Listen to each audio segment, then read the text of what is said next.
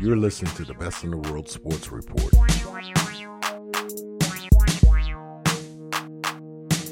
Ladies and gentlemen, what is going on? This is the Best in the World Sports Report. My name is John Brown. This is Jovan Alford. We got a lot to talk about this week because on Sunday, mm-hmm. on Sunday, February 4th, Yeah. Super Bowl Sunday.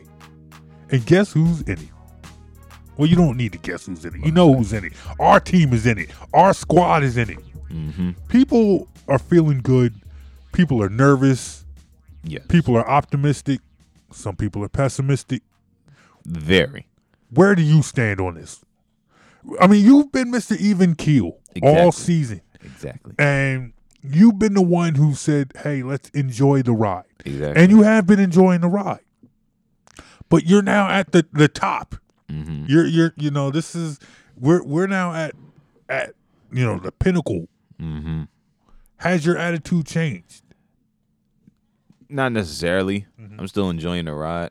I'm optimistic about this game. You know, the Atlanta game, like I said, like I said on the week before, on the week of the uh, Vikings game before they played the Vikings, that game was nerve wracking because you just Yeah. didn't know. And the not way not it because started, you didn't too. know. Yeah. It was just because everybody had pegged them to lose. So you're like, Yeah.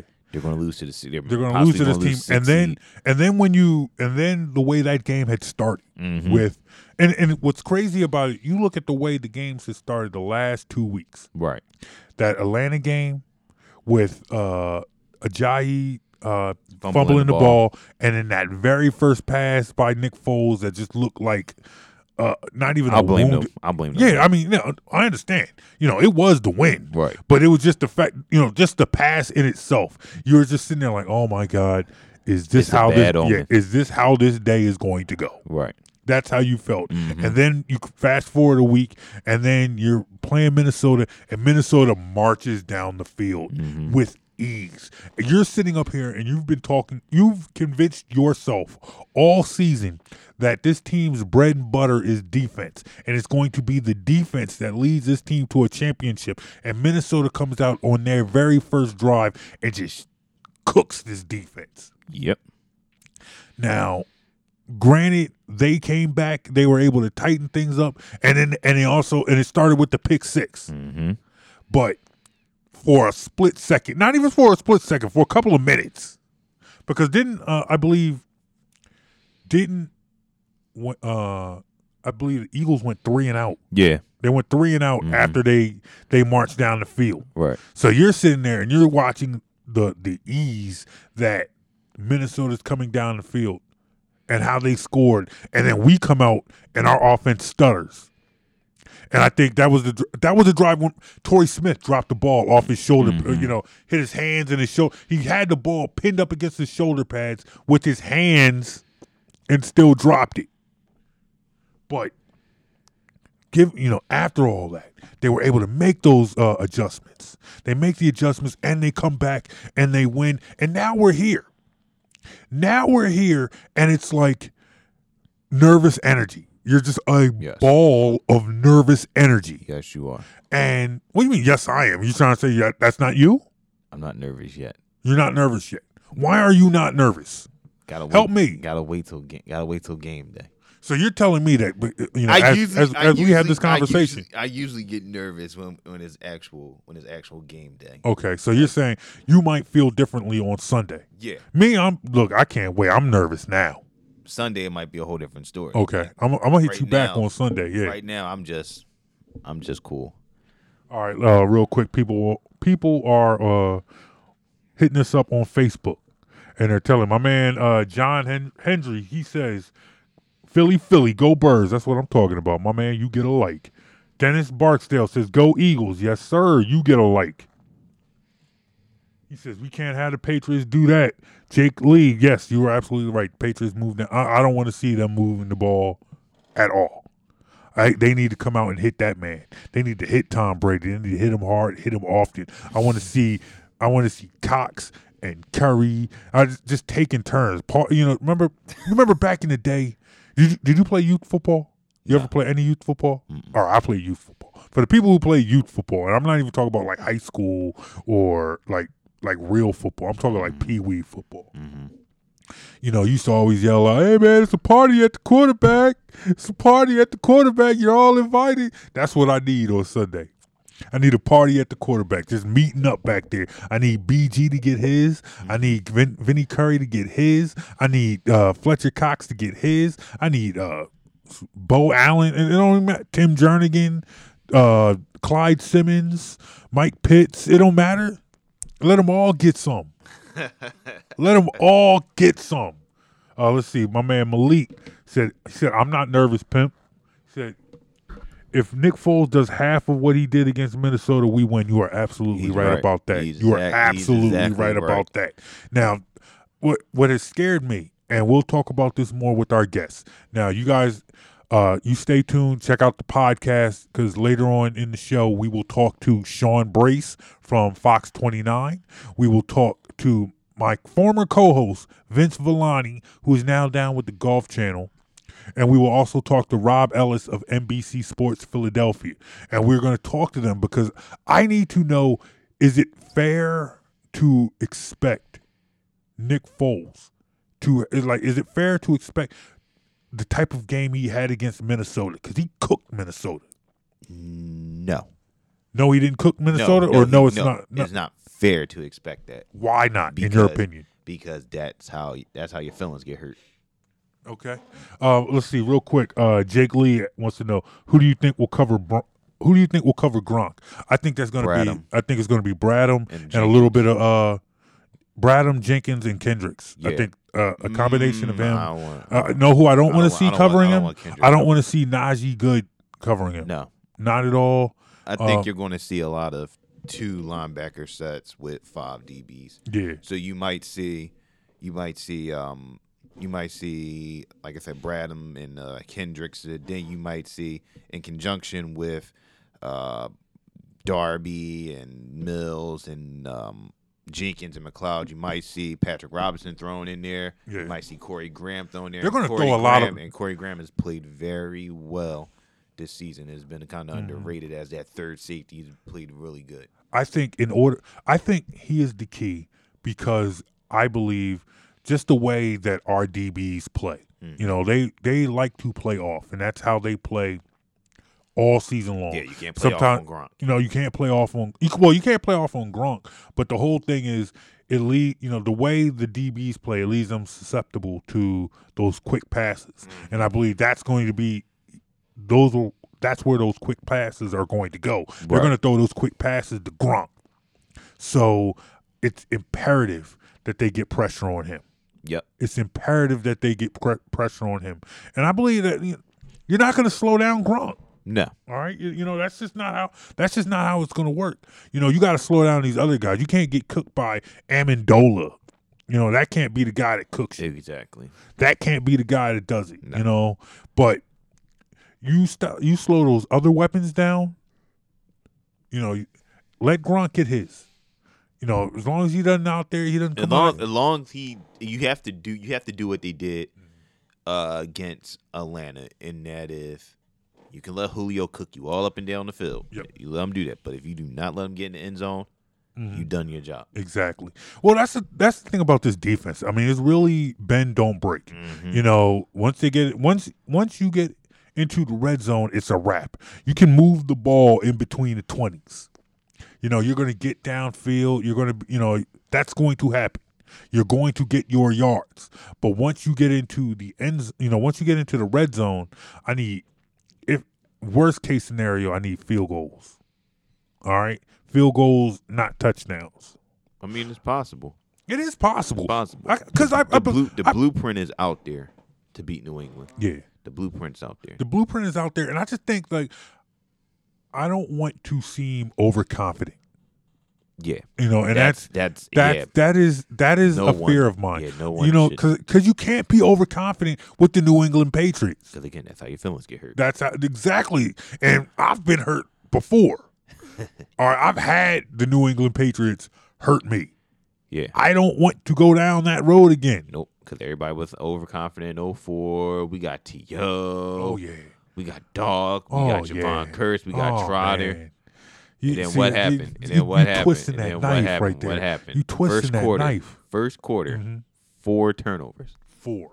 Unacceptable. No, that that can't happen. Yeah. That cannot happen. All right. I feel like And the fact they were still in that game was kind of Yeah. crazy. yeah.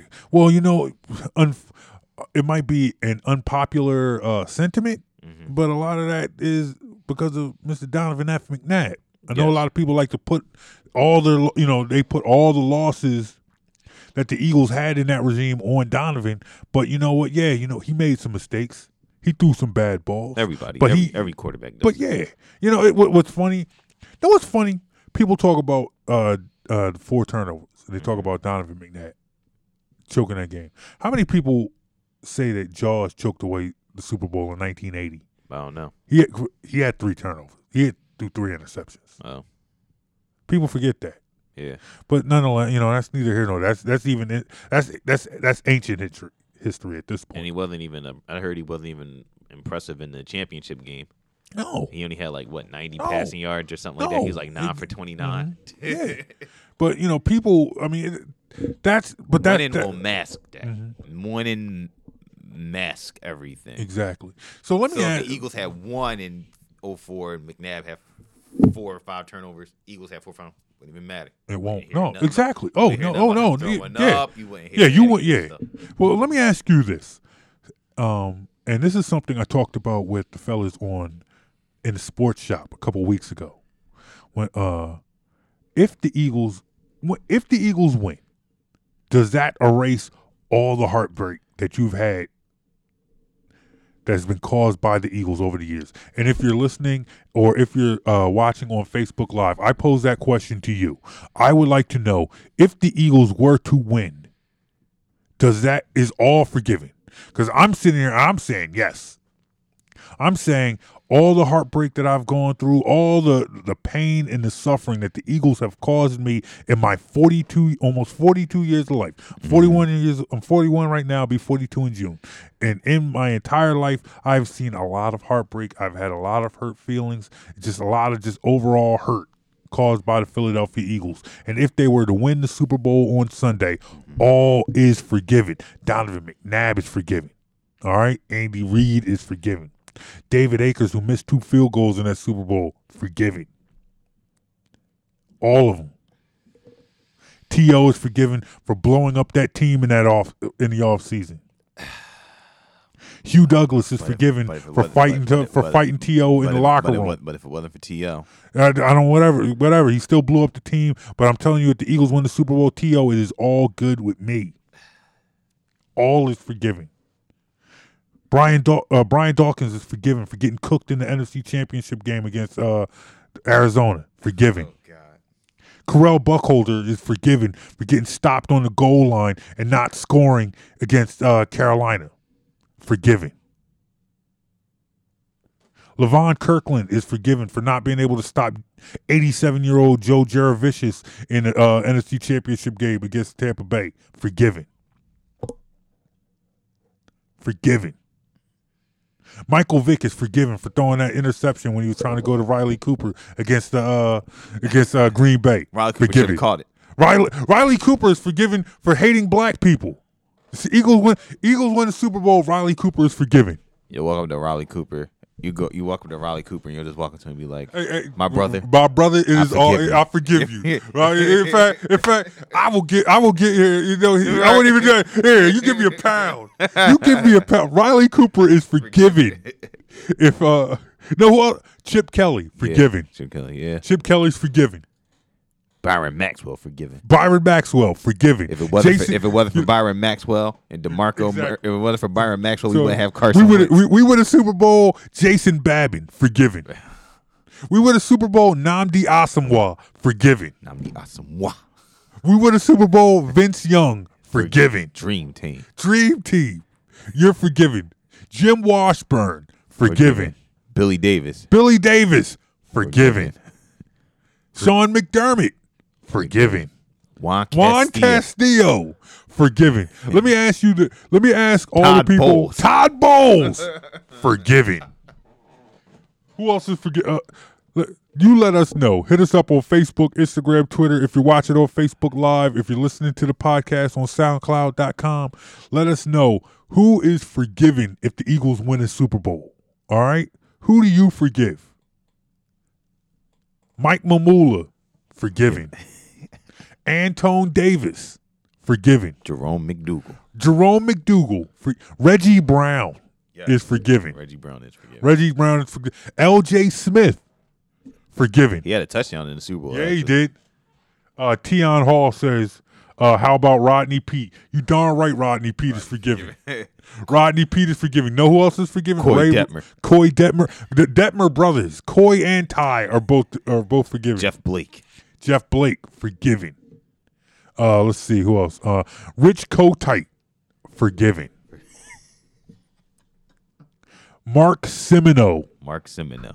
forgiving. Place kicker. Mark Semino. Exact. Uh, my man, Kev, my man Kevin Kitt says, uh, Ezel Burnt Toast Jenkins. Oh. Yes, forgiving. Bradley Fletcher. Oh yeah. How did Is I forget forgiving. about Bla- Bradley? Bradley Fletcher is forgiving. Dorial Green Eagles Beckham. Dorial Green Beckham and Josh Huff. Josh are both forgiving. Forget those six hollow point. Exactly, exactly. All is forgiving. All is forgiving. All right. Do you understand? Forgiving. yes, I, I do understand. Tim Tebow. Forgiving. Forgiving. I forgot he was an eagle. Yeah, so did Tim. So did Tim. I forgot he literally was an eagle. Exactly. And Chris T. Jones. Forgiving. Jeff Mail. Forget. Jeff Mayo. Reno Mahe is forgiving. N.D. Kalu is forgiving. Nate Brown. Dameane Douglas. Dameane Douglas. Torrance Small. Torrance Small. Charles Johnson. Oh, my goodness. Darnell Autry. Dorsey Levens. Antonio Freeman, 10 years too Yeah, late, oh is forgiven if the Eagles win a Super Bowl. Do you understand that? Corey Simon, Sean, the, the Andrews brothers, Sean and Stacy Andrews are both forgiven. I forgot we had. Eagle- I yeah, forgot we had Stacy Andrews. Yes, yeah, Stacy. Andrews, forgiven. Forgiven. Danny Watkins, Danny- oh, forgiving. yeah, Danny There should be Watkins. there should be a bus. If now understand something. Let me also throw something out to you guys as you're watching and as you're listening. And this is something I will talk about throughout this show. I will ask all of our guests this question, and I'm going to put it out there right now. I, this is what I want. If the Eagles are to win a Super Bowl, and I'm not getting ahead of myself. Cecil Martin. Cecil Martin. Who says Cecil Martin? Oh boy, my man Sonny son just threw out Cecil Martin. Thomas But let me Tapeh. let me let, let me throw this out there. If the Eagles are to win a Super Bowl, if a Super Bowl parade is in our future, the Super Bowl, the Super Bowl parade must go the full length of Broad Street. Mm-hmm. The full length of Broad Street. The Super Bowl parade must start at Cheltenham Avenue, not Market Street.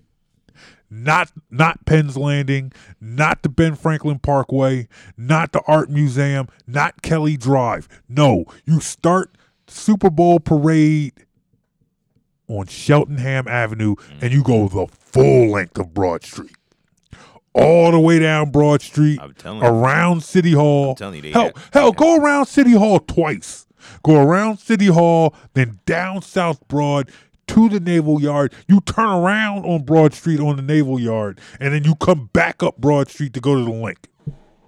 That is what I'm talking about. That is what needs to happen if the Eagles win a Super Bowl. I need all of Broad Street. I, might I know. I might try and watch the parade from about three, four different spots. I might start at Cheltenham Avenue, then go down, pick it back up around Broad and Del- uh, Broad and Dolphin, then turn around, pick it back up at Broad and Race, then pick it back up at Broad and Chestnut, then pick it back up on Broad and Oregon, then go down to the uh, then go down to the Naval Yard. I'm telling you, they might have to do it.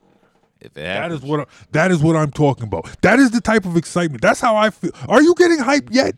Yes. Exactly. Exactly, my friend. Exactly.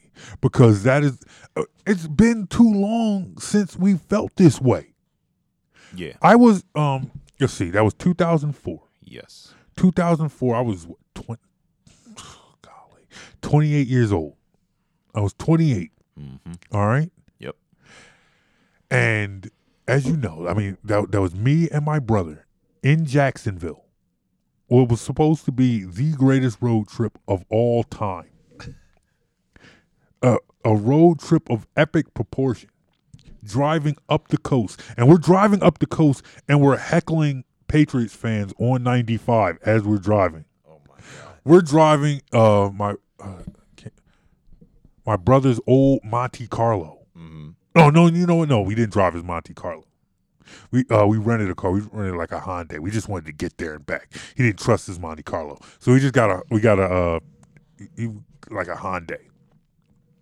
And we drove up, and people are driving. You could see them. They got their little, they got their little Patriots jerseys and their Patriot car flags. And we just rolled down the window. Hey man, your team sucks. Hey, we're gonna destroy you. Hey, loser.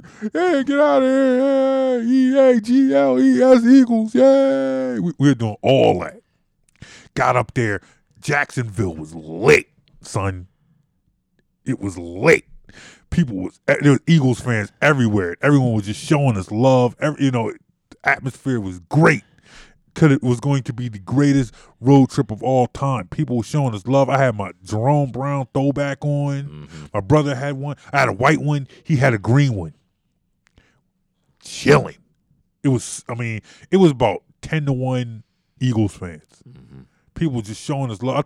People. Two, we got two free beers. People was going out like like I, I got a little a little red solo cup in my hand.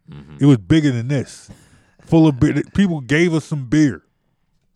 But we just sat there and we nursed them because we was broke. You know, we ain't had no money because uh, we went out to the club the night before.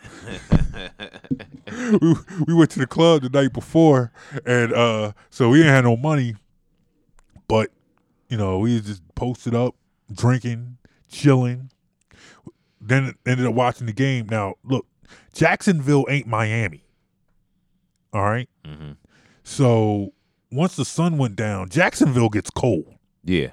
So you know, there's that big bridge across the lake in Jacksonville. Mm-hmm.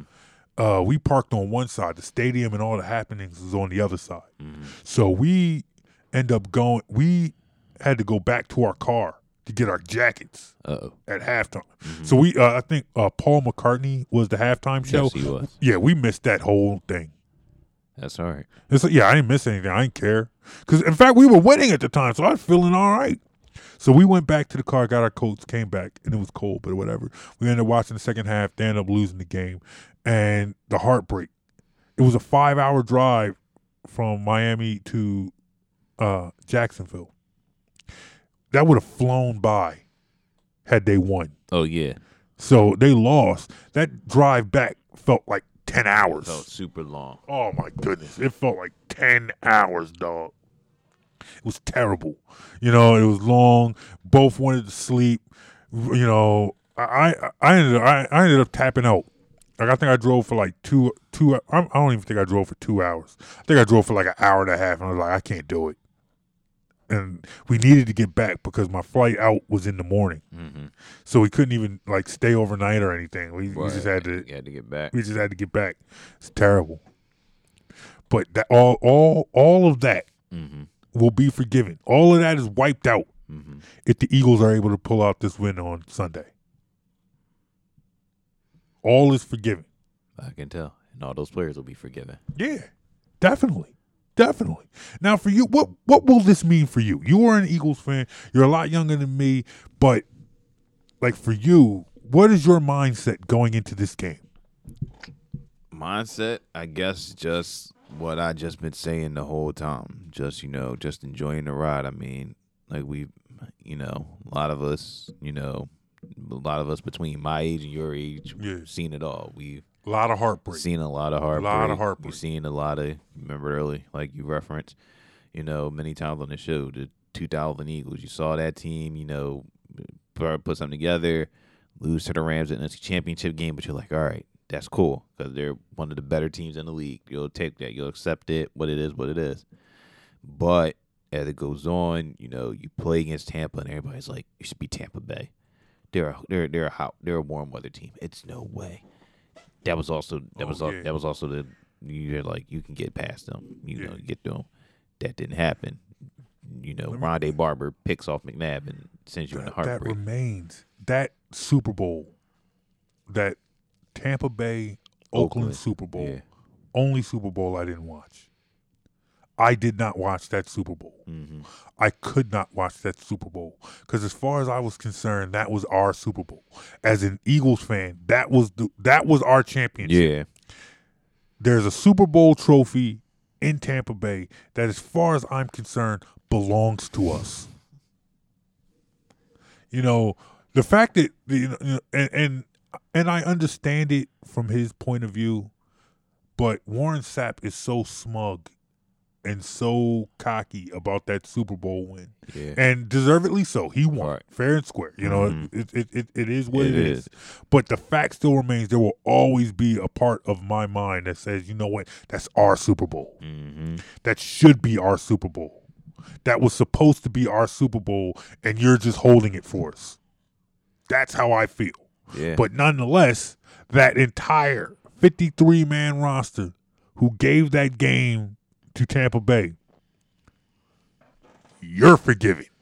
If in fact I want to do that at I want to create the list, the all is forgiven list, oh, forgiven less. and I will read it at the Super Bowl parade if they're to win. Cuz I don't want to get ahead of myself. Don't do it. I'm not out here predicting victory. I don't want to come out here and jinx. You know, well, I don't believe in jinxes, but nonetheless, I, I don't want to get ahead of myself Yes. because there's still a game to be played, and that's mm-hmm. still Tom Brady, Yep. and that's still the New England Patriots, That's and that's still still Bill Bill Belichick. But a lot of forgiveness is going to be doled out if the Eagles are to win. All right, my man Kevin Kitt said, Antone Davis, Nay Brown, Anthony Tony, Ron Solt, all is forgiving. Mike McMahon, Mike McMahon, all is forgiving. Bruce Perry. All is forgiving. All is forgiving. Trevor Laws, Yeah. all is forgiving. Victor Abiamiri. Victor Abiamiri, all is forgiving. Juqua Parker, Yeah. Juqua, or whatever his name is now, Thomas Parker. all is forgiving. You understand me? All is forgiving. Jon Ritchie. All is forgiving. All is forgiving. Chad Lewis, all is forgiving. Broke his foot. broke his foot getting us to the championship. All is forgiven. I wonder would that championship been different if he actually played.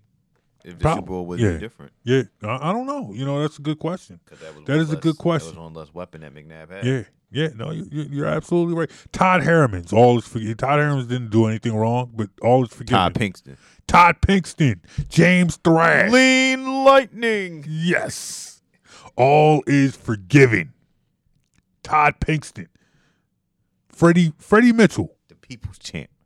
Fred X, Fred X. All Mr. is Fourth forgiven. and 26. Mr. Did Fourth and did you see 26, that all is forgiven. Uh, with Barkin and Rodney Harrison and Har- Harrison. I think Harrison goes, he just says, he said, I want to thank, he says, like something like, I want to thank you, Freddie Mitchell. Yeah, he motivated them, didn't Yeah, he? Yeah, he talked all that trash. It's all good. Um, look, And Freddie was a first round pick. too. Stinkston and Thrash, exactly. But all is forgiven. I will call them by their right name. I'll never, I will never call them outside their names ever again. Hank if we win Fraley. Hank Fraley, all is forgiven. Jamal Jackson, Jermaine uh, Newberry. oh, Jermaine Newberry, all is forgiven. All is forgiven. Mm, Look, we gotta, we, yeah, there's a lot. There is a lot. Well, look, we want to know what you think about today's show. Let us know on Facebook, Instagram, Twitter at BITW Sports. That is at BITW Sports. Check out the podcast. Uh, stay with us. We got a lot to, talk about. When we come back, we are going to come back with mhm. the man from PhillyInfluencer.com, from Fox 40. Uh, I keep wanting to say Fox 45, Fox 29. Fox 29. Fox 29 and a man who was a legend in my book because this man on his dolo hmm by himself hmm ran up on Shady McCoy and his crew to try and get an interview and live to tell about it. Ah. Ladies and gentlemen, when we come back, Sean Brace will be on the line with us. Sean Brace on Best in the World Sports Report when we come right back. You're listening to the Best in the World Sports Report. Listen to this show in its entirety every Saturday at 8 a.m. on the Philly Go Flow at phillygoflow.com. You are a Philly sports fan looking for extensive coverage of your favorite local pro and college teams. Go to TotalSportsLive.com. Total Sports Live is your one stop shop for all the news you need to know in the Philadelphia sports scene. Be sure to follow Total Sports Live on Facebook, Twitter, and Instagram. When you need to know Philly sports, get to know TotalSportsLive.com. When it comes to parenting, there are no perfect answers, but that's okay because you don't have to be perfect to be a perfect parent. Teens in foster care will love you just the same. For more information on adoption, visit adoptuskids.org. A message from the U.S. Department of Health and Human Services, Adopt U.S. Kids, and the Ad Council. You're listening to the Best in the World Sports Report.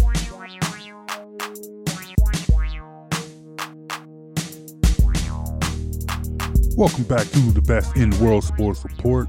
Just a reminder, you can follow us on Facebook, Instagram, Twitter at BITW Sports. My name is John Brown. Welcome to the show. Welcome back. We're talking Super Bowl, y'all. Just a you know, just a few hours, just a few days. Whenever you're listening to this, it is just a matter of time before the Super Bowl kicks off, and yours and mine, our Philadelphia Eagles will be playing. So that brings us to our next guest. This is my man 50 Grand. Let me bring him in from PhillyInfluencer.com, from Fox 29, from iHeartRadio, and he is still, he's still the man who ran up on Shady McCoy all by himself on the street to ask for an interview. Ladies and gentlemen, my close personal friend, my homeboy, my man 50 grand, Mr. Sean Brace. Sean was good, brother. JB, good to be back with you, my man. Good to be back with you. And uh, remembering those times and running up on probably not the smartest move I've ever made, that's for sure. Probably not, but in my eyes and in the eyes of many people, that made you a legend, my friend. You are a legend in my eyes because I don't know if I would have done it, but you did, and you, you know you made history, man. The key is if you ever do anything like that, just keep the camera running. That's all. Keep exactly, because you never know what type type of evidence you might need, man. Let's talk about this game coming up.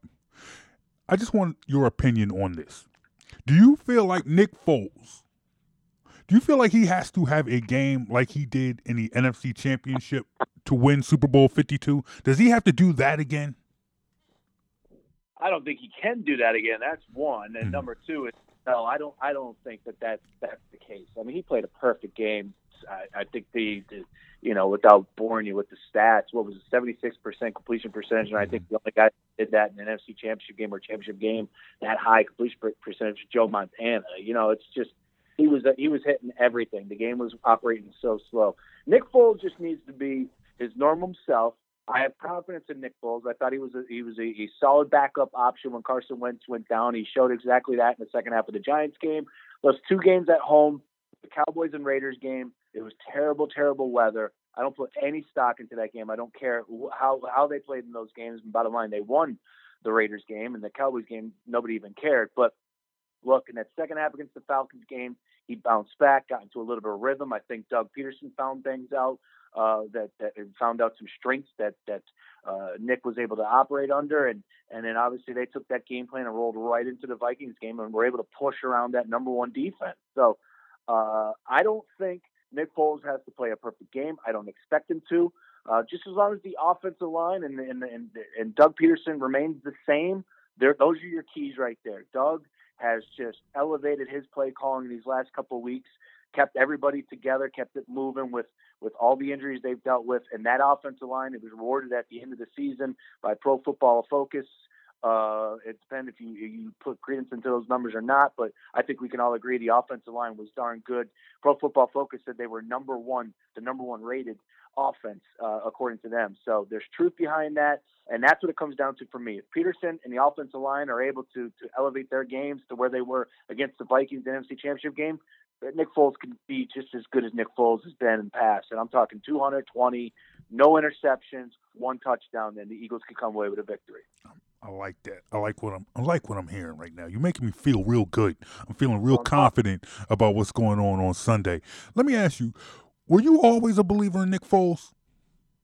Um, yeah, you know the 27 and two days. I, you know, I, I definitely put more stock into Chip Kelly and his system, and and that's where I would say that I was duped more than Nick Foles. I've always thought Nick Foles was a decent quarterback. I never thought he was a complete bust. Uh, but then there were some ter- certain times where I looked at his arm. I was a little questionable about his arm uh, with as far as strength because you got to be able to stretch the field. You got to be able to attack downfield. So those were some of the things that worried about him. But again, you're talking about a backup quarterback here, and you know, it, most of the time when you go to that backup option, you're not going to win games. But Nick Foles has proved that wrong. Uh, have I been the biggest cheerleader for Nick Foles? No, but did I? I didn't mind the signing when they when they inked him to a two year deal at the beginning of the year. I didn't mind it at all. I hear you. So now you you talked about the fact that you did not give you didn't put a lot of stock into those last two games of the season, but after was it after the Atlanta game or after the Minnesota game did you start to say, "Hey, you know what? this guy could win us a Super Bowl. Now that it's you know now that we're here, now that it's on the line, it's like it's a different conversation now. You know, we could talk. You know, back in the past, a few weeks ago, a few months ago, we could argue, hey, could Nick Foles win you a Super Bowl? And you might get a completely different answer.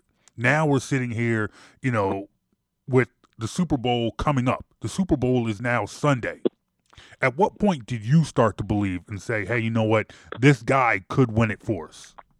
JB, I've been uh, I've been total coach coach cliche talk um, since Carson Wentz has gone down. You know, it was all about levels. It was always about steps. It was always about one game at a time for me. And, and I mean, that's about as coach speak as it gets. But it was the truth. You know, the you you, you already at that point in time that Carson Wentz went down. That was week 13 So you had three games left in the regular season. You had to win. I forget exactly how it broke down, but basically win the next two games, and you're going to be the one seed. And they did exactly that. And I said, okay, now that they're the one seed, that makes a difference because you know, you want to go ahead and advance in the playoffs, you have to have home field advantage. Very rarely do we see a six seed run through it. Now, I've, I know we've seen it before with the Giants and the Packers in recent years, but I know things are a hell of a lot easier at the Linc when you have that crowd behind you on defense. So my theory was one game at a time. Atlanta, okay, they won that game. Now it's Minnesota. I never thought about a Super Bowl till after the Minnesota game. And his performance in that NFC Championship game, and again, for me, it's more about the other players. It's more about the defense. It's more about the offensive line. It's more about Doug Pederson. And I realize Nick Foles is the quarterback, and hey, if they win it, he's going to get MVP. I don't care how good or bad he plays. Uh, but I wasn't thinking about the Super Bowl till after the Vikings game. And uh, now that we're here, absolutely, I have to look you straight in the face and say that Nick Foles could win a Super Bowl for the Eagles. I hear you. Well, look, you talked about uh, just being on coach speak for the last couple of weeks. Let's shift gears. Let's talk about the coach for a few minutes. How much has Doug impressed you this season? Man, you know, look, last year they went seven and nine and I saw what I needed to uh, see: a, rookie quarterback, a coach that was average to a little above average. You know, I, I was I was okay with Doug. I, I I liked the way he approached the media. I know a lot of people didn't. I mean, look, there was a lot of lot of negative reaction towards Doug from day one. So he's been proving the naysayers wrong. And again, I wasn't his biggest cheerleader either, but I said give him a damn time, yeah. give him an option. Yeah. Allow him to breathe. We already ran one coach out of here that had a winning record after two seasons, which Chip Kelly brought that upon himself. But the, the, the fans were just crazy over that. You have to give Doug Pederson time. So look, this year he's earned it, man. When you lose your look, I, I, I heard um, who was it? It was it was Zach Ertz. Zach Ertz was on mm-hmm. the podium Monday night, and he laid it out. And he said, "Man, we lost Caleb Sturgis, we lost Jason Peters, we lost Sproles, Wentz, and uh, uh, uh, Jordan Hicks at the middle linebacker position. And you're telling me we have a chance to win the Super Bowl? He's like, if you told me that in August, I would have said you are out of your mind. And Doug kept it together. That's a huge piece of the puzzle of being a head coach in the National Football League. Of course, winning games, it solves everything, it cures everything. But keeping it moving, keeping everyone believing, and and ultimately, uh, you know, calling great games on Sundays and being the head coach, winning football games, NFC East champion or uh, NFC champion, NFC East crown. Yeah, I'm a believer in Doug Pederson. I'm buying that stock right now. I'm, I think we I think we all are. Now, let me.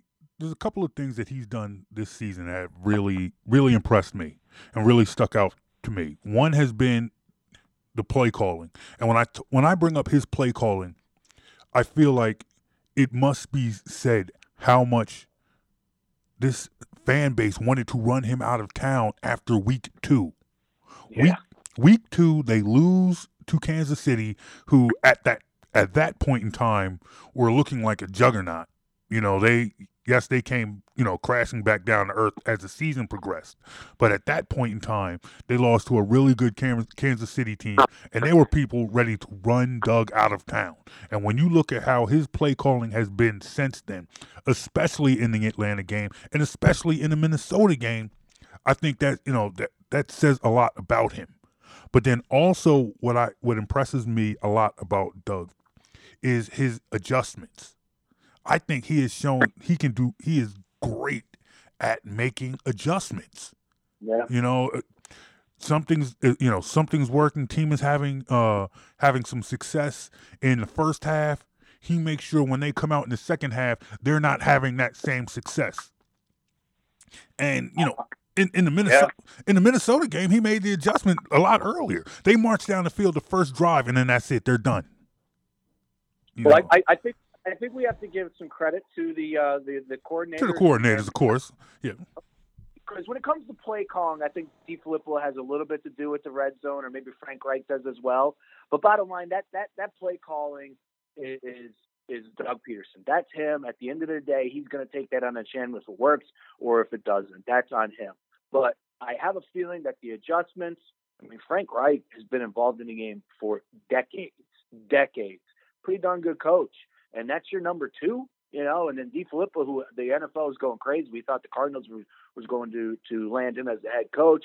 Everyone loves him. Uh, I have not had the opportunity to speak to him, so I can't really tell you exactly what he's all about. But I have to believe, for you know, the the, the fanfare that there's truth behind it, or there's reasons behind it. So look, I look at his coordinators. And I look at Frank Reich as a huge reason to, to Doug Pederson's success this year. And I think Doug would tell you that as well. And a matter of fact, when I spoke to Zach Ertz, in the locker room after the Vikings game, I was talking about how impressed I was with Doug Pederson's play calling. But not only just that, uh, just schemes, different. Because I never, we didn't see Nick Foles under center in, in the season, and then all of a sudden he's comfortable in the RPOs. But then you go back to to under center, and on third and two, you have enough uh, enough courage to to have instead of handing the ball off to LeGarrette Blunt, it's 32 in the red zone and you're just running Zach Ertz on a quick little out. I mean, it was a beautiful play call. And I brought that up to Zach Ertz, and he was like, look, Doug's calling the plays, but don't forget about Frank Reich. We work really hard in practice all season long. These guys are coming together at the right time, and it's showing.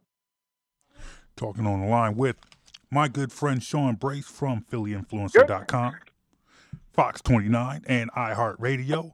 Hey, Sean, I want to ask you, give me a, an aspect of this team that's not Nick Foles that worries you about Sunday? Something something about this team that you feel could be a reason for them to not be successful on Sunday? Linebackers.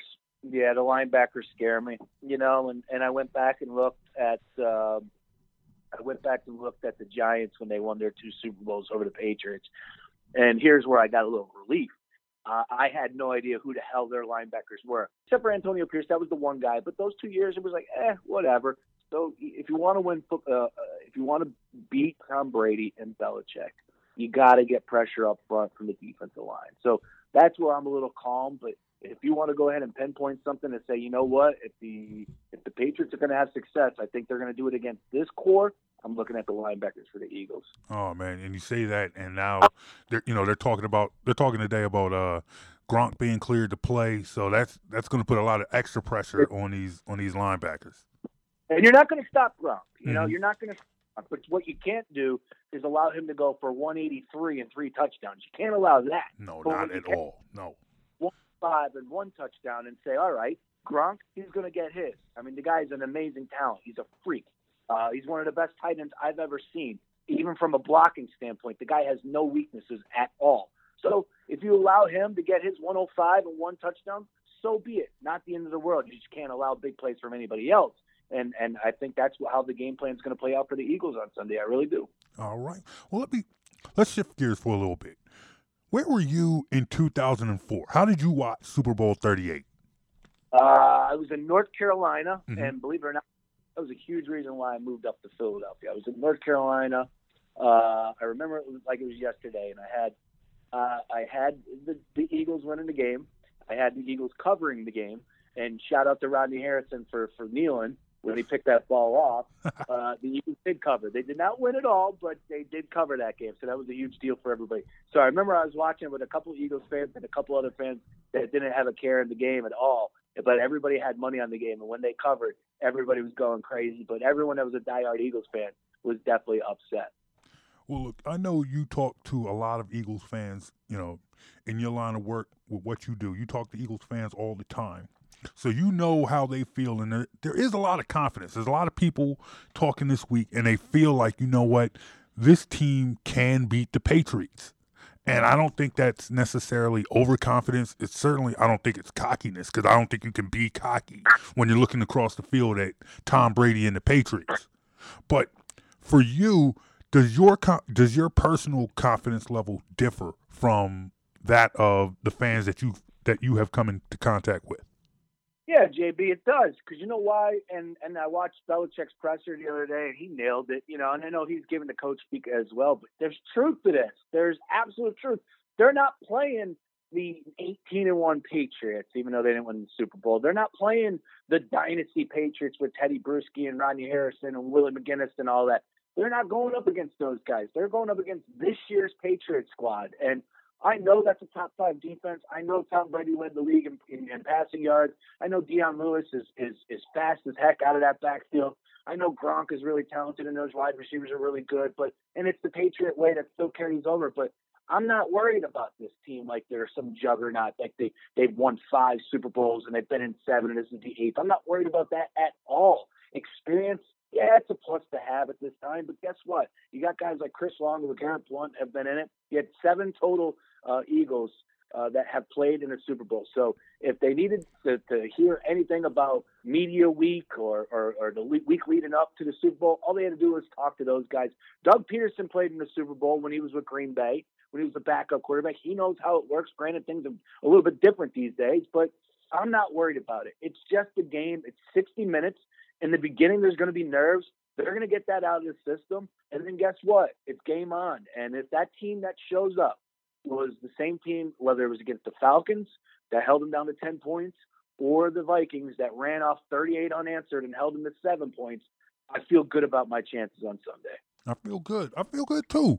You know, it's it's been a while since I've been in this situation. It's been a while since we've had a team in the Super Bowl. You know, it's it's funny as good as a lot of those Andy Reid teams were. The fact still remains is we're in the Super Bowl now.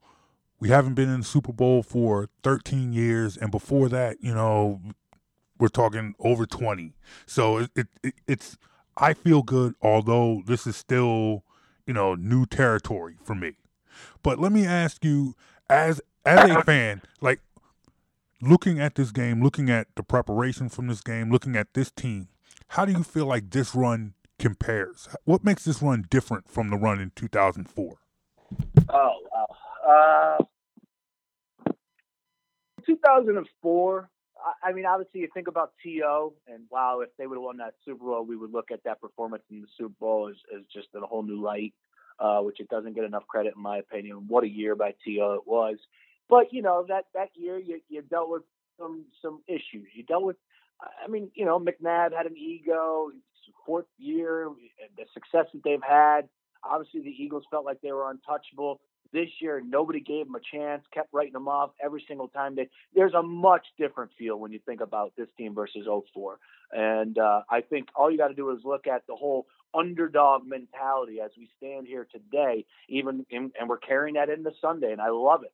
I love the fact that they're carrying that into Sunday because, you know, truth is they are underdogs according to Vegas. Mhm. And it's the bad Patriots. But if you were to compare the two, much different, much different because one thing and one thing only. That that was like the that was a run. You know, I look at that success, and I I always I often get at people and say, you know, you're not giving Andy enough credit. I know he never won it all, but those four seasons that they were able to win so many games and then get back to the playoffs and then go to NFC Championship game and eventually make it to the Super Bowl.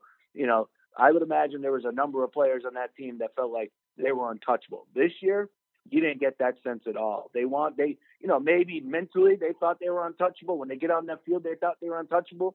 But week after week after week addressing the media, it was just business as usual. And the same went as when they were the number one seed and the disrespect is pouring in. You're an under, underdog against the Falcons, underdog against the Vikings, and here we are on Sunday, underdog against the Patriots. I love it, JB. And let me also say this: I love, I love the fact that the Minnesota Viking fans don't want us there. Oh, I what love- you know? I, Call I a had- ambulance. You know, if I gotta hear another Vikings fan out here whining and complaining, you know, it, it's it's great. You know, we, you know, I, I can't deal with those guys, man. I can't. It's good. It's good because it's an extra added element into the disrespect, the disrespect saga that we've been dealing with for the past couple of weeks. Yeah. And uh, I love it because you know what? Anything that you can pass on to, to provide you with a little bit of an edge, here we are. And you know darn well that when they walked out on that stage, the Eagles were, were taken back by, the, you know, whoa, all right, you know, like I felt like it was Snoop Dogg uh, uh, at the Source Awards. Like, oh, East Coast ain't got no love for us. Mhm. That's how I felt. That's how I felt. Like Minnesota ain't got love for us. We represent the NFC. Okay, I see how it is. So what Mhm. we're gonna do? Let it be known then. Yep. We gone. Yeah, let it be known. Let it be known then. Right, I hear you. I hear you. Two quick questions before I let you go. Real quick, they uh, they talked about uh, Doug's going to have Brett Favre address the team on Saturday. What'd you think of that? I apologize, JB. One more time, brother. I said uh, they just announced that uh, Brett Favre is going to address the team on Saturday. Just wanted your thoughts on that. Uh, well, look, they played together. Uh, Brett Favre isn't much of a rah rah guy, but he's he's he's going to speak about legacy, I would imagine, and what this one game will do for you uh, for the rest of your life. You know, and, and we often hear like, hey, they can't take it away from you. Once you're a champion, they can't take it away from you unless you're in the NCAA. Uh, but here in, in professional sports, you know, once you're a champion, that's it. You got the ring, and they will forever be, you know, especially in this city, you will never have to buy a beer ever again, as Bernie Parent or Bobby Clarke, they'll tell you they never have. So uh, I think that's what Brett Favre is going to get out there on Saturday and say, and, I'm all right with it. Anything, like I said, any advantage that you can you can create for yourself, do it. I hear you. And real quick, this is uh I'm I've been trying to garner some support on this. I'm not trying to get ahead of myself. I'm not trying to jinx anything and I'm not predicting anything. However, I feel like if there is a Super Bowl parade in our future, that parade must go the full length of Broad Street. The parade must start at Cheltenham Avenue and go all the way to the to the Navy Yard. That's what that's what I need. I need that Super Bowl parade to go the full length of Broad Street. Can I get you on board with that? That's the first I've heard of it, and I love it, JB. I love it. I'm glad that you brought that up. I never even thought about that. Um, Market Yeah, Street is not enough. We cannot just start this at Market Street. We, it cannot start on the Ben Franklin Parkway or wherever you know these championship parades start. I need the enti- the entire city from north to south. I need Cheltenham Avenue. That's where the parade must start. That that that is that is what I want. Well, I, I think well with the Phillies, there was I think a million people out there for that parade. I want to say in 2008. I Mhm. think that's, that's. I would imagine there there would be more. I, I just I would assume there's going to be a lot more people. So if that's the case, spread it out a little bit more. Obviously, the finish line stays the same with the Linc, and you know you have your special ceremony there afterwards. But have that parade run all the way down Broad Street. You got my vote, JB. I hear you. I hear you. Ladies and gentlemen, that is Sean Brace from PhillyInfluencer.com, from Fox 29, from iHeartRadio. My main man, Sean. Thank you for coming on t- uh, today, man. Well, whoop whoop, 29-23 Eagles. Jay is your MVP. Go Birds. 29 23. You, you heard it right there. My man, Sean just said 29 23. There's going to be a Super Bowl win in our future, you guys. He said it. I believe him, man. I believe him. All right, let's take a break And when we come back, we got more as we're getting ready for the Super Bowl. My name is John Brown. This is the Best in the World Sports Report. We'll be right back.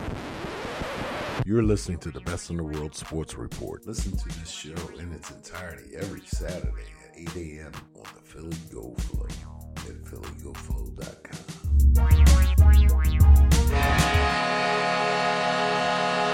you are a Philly sports fan looking for extensive coverage of your favorite local pro and college teams, go to TotalSportsLive.com. Total Sports Live is your one stop shop for all the news you need to know in the Philadelphia sports scene. Be sure to follow Total Sports Live on Facebook, Twitter, and Instagram.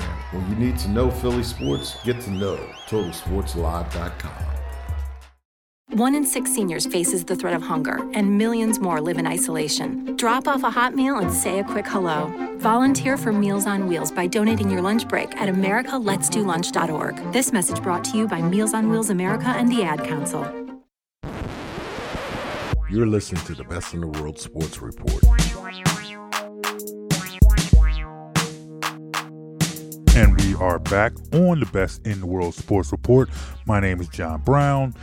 Just reminding you that you can follow us on Facebook, Instagram, and Twitter at BITW Sports.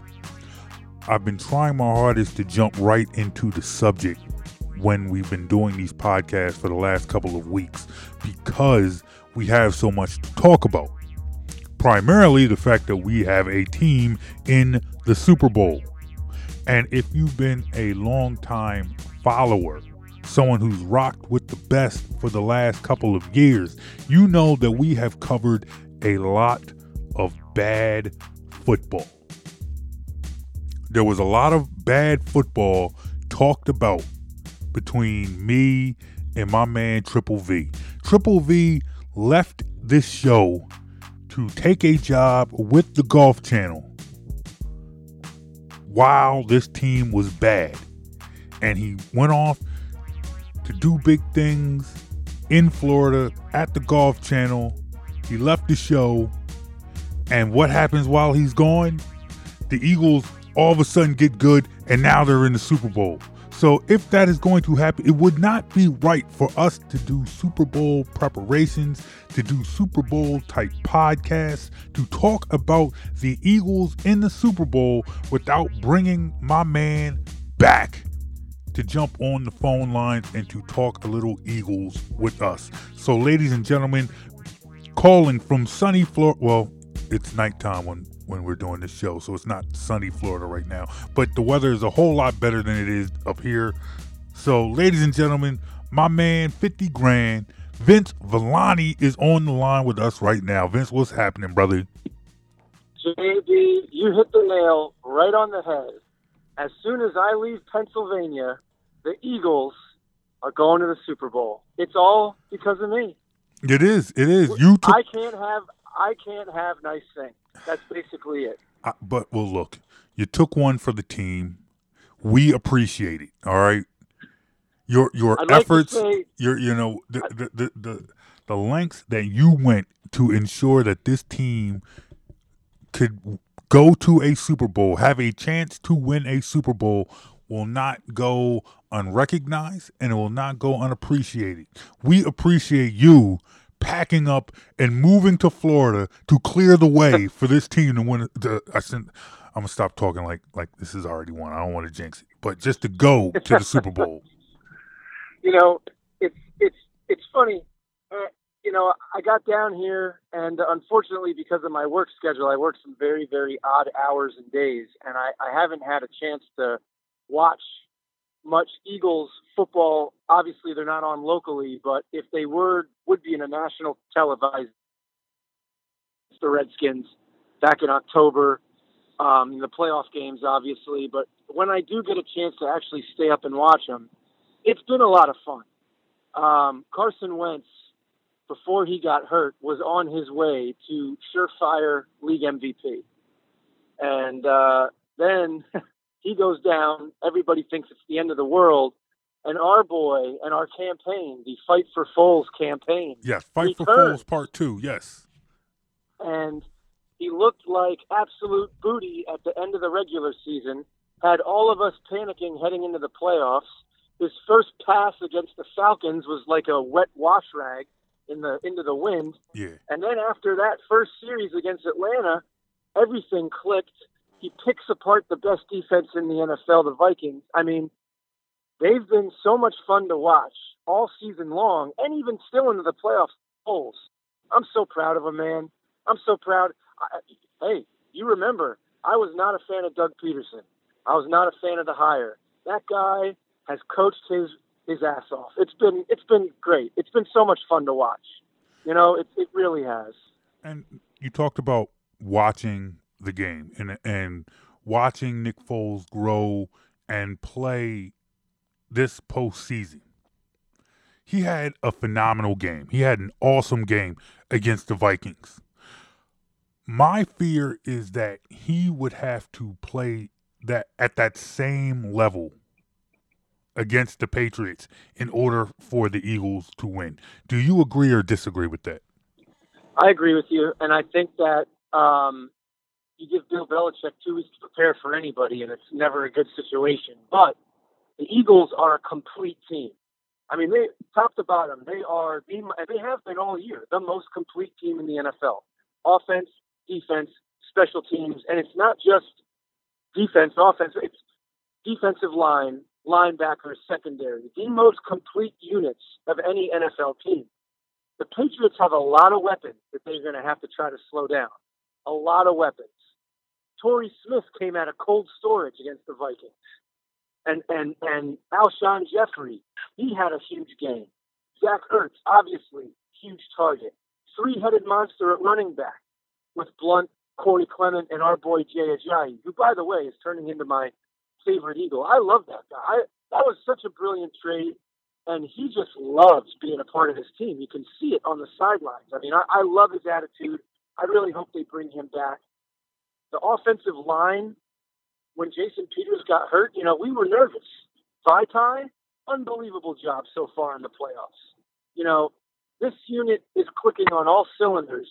I believe the two areas that concern me one is Foles. Will we get the end of the regular season Foles, will we get the playoff version of Nick Foles? And two, as silly as it sounds, like the kicker, because he seems to miss the short ones but make the long ones. So, you know, we can't have him missing extra points and 38 yard field goals, you know, when, you know, you got to have every point against New England. So, but yeah, you're right. You know, Foles is the, he's the key. If he plays like he did against Minnesota and Atlanta, Eagles win this game hands down. So this this is kind of this question that people have asked. I think it's kind of silly, but still, the fact that it's been asked so many times. Let me ask you and get your opinion on this. Say the Eagles do win the Super Bowl. what do they do with Nick Foles? Well, I mean, he's is he locked up next year? I'm not sure. I do I do believe he's locked up next year. Well, you keep him. I mean, he's your backup. Carson Wentz is the starting quarterback. Well, if the Eagles win the Super Bowl, Nick Foles is not the starting quarterback. It's still Wentz's team, and I think you just keep him as a backup. It's like Jeff Hostetler. You know, Jeff, he's he's trying to be the next Jeff Hostetler. I think I tweeted that out like a month ago, and uh, you know he's well on his way. I mean, what Hostetler did with the '91 Giants, you know, he's he's well on his way, and you know, Hostetler didn't win the starting job over Phil Simms just because he won the Super Bowl against the Bills back in '91. And I think that's the same situation Doug Pederson and the front office have on their hands right now. I mean, well, what do you think? Well, I, personally, I, I look at it like this. I do believe that if the Eagles were to win the Super Bowl, it's going to be an epic parade. I've already gone on record as saying that the parade should start at Cheltenham Avenue and go the full length of Broad Street. You put Nick Foles in the very first car, just like we did Pat Burrell. We march down Broad Street. We celebrate him. We love him. We give him standing ovation after standing ovation. We thank him for leading the Eagles to a Super Bowl win. And then we take the keys of that car that drove him down the street and we hand those keys right back to Carson Wentz. And we keep exactly. on moving. Exactly. And we keep on moving. That's what you, that that is what you do. But you know, nonetheless, it's still you know. I, sometimes I feel like people are just determined to have a quarterback controversy, and I don't believe that there is one. I don't believe that Nick No. Foles believes that there is one. I don't believe. I know Carson Wentz doesn't believe there is one, but because that's such a, a because that's a narrative that we've had to struggle with pretty much since Donovan McNabb left town. People are just used to that. Yeah. And uh, to me, I think this this is fake outrage right here. This this this is the non-issue. This is alternative news. This is fake news. You know, that's that's the only thing I can think of. It. everybody inside the state of Pennsylvania and anybody on the national media level that has any, you know, type of football IQ knows that this is Carson Wentz's team for at least the next eight to ten years. Barring, of course, that he comes back, you know, healthy with the knee. But this is Carson Wentz, and every Eagles fan in Pennsylvania knows that this is Carson Wentz's team. And like I said a few minutes ago, before he got hurt, he was a shoe in to win the MVP. There was no way anybody else would have won it. Agreed, Carson agreed. Wentz was the MVP of the NFL. Nobody mm-hmm. was better. Best in the world sports report. It's John Brown with my my former partner, always my man, always my friend, the great Vince Villani, talking Eagles, talking Super Bowl. Let me ask you a question. I know the answer to this, but I just want you to say it for the people listening. Where were you in 2004 when the Eagles were in the Super Bowl? I was in the sports office at WBFF Fox 45 in Baltimore, watching the game, logging highlights of the game because we it was a Fox Super Bowl, so we actually came on the air um, after the Super Bowl, and uh, I remember wearing proudly my McNabb jersey and uh, just having my heart broken. Um, you know, I, I really thought they were going to do it then, and and to lose by three to that you know to that franchise that just always finds a way to pull out close ones Yeah. it was it was devastating. And then, of course, the way it unfolded the following off season must have been a slow day at ESPN. They create this story that hey, Terrell Owens should have a new contract, and there's a controversy there when there really was none. Like real Eagles fans knew there was no controversy. T.O. was ready to come back and play out his contract.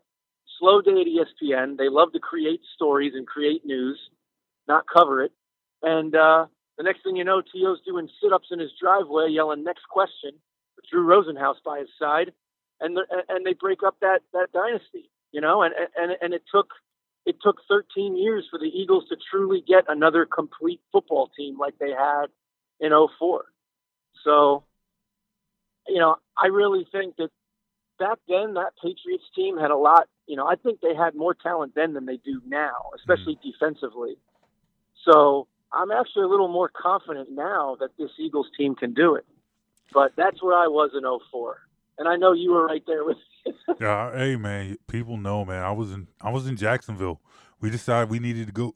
The Eagles being in the Super Bowl, me and my brother decided we needed to be in Jacksonville for this event. You know, we I went- remember yeah, I remember you guys went down. we went down, spent the day down there in Jacksonville, made a whole bunch of friends. I mean, it was the atmosphere atmosphere was so crazy because it was so pro Philly down there. You know, there were Patriots fans, of course, but there were way more Eagles fans. I mean, a lot, Yeah. considerably more Eagles fans than Patriots fans. And, you know, everyone was just showing love. My brother and I actually had matching, uh, we had Jerome Brown throwback jerseys. I Hell had- yeah, I remember that one. I Uh-huh. remember it. I had a white one. My brother had a green one. And that was real. I mean, that's 2004. So that's really like the height of the whole throwback fashion craze at the time. You know, everybody was wearing them. And so not a lot of people had seen the Jerome Brown jersey yet. You know, now, you know, you know, lots of people have them. If you're a long time Eagles fan, a lot, you know, a lot of people had them now. But at the time, they were still pretty new. So people were just coming up to us in the street, like, "Oh man, we love the Jerome Brown jerseys. Hey, look at those two guys. Hey, bring it home for Jerome. Yeah, bring it home Yeah. for Jerome." And you know, it was so many people, and we just found a TV. Uh, they were showing it on a big screen TV down at their. I, I guess it's like the Jacksonville Penn's Landing or whatever you want to call it. You know, it's their little, Right. their little fake harbor.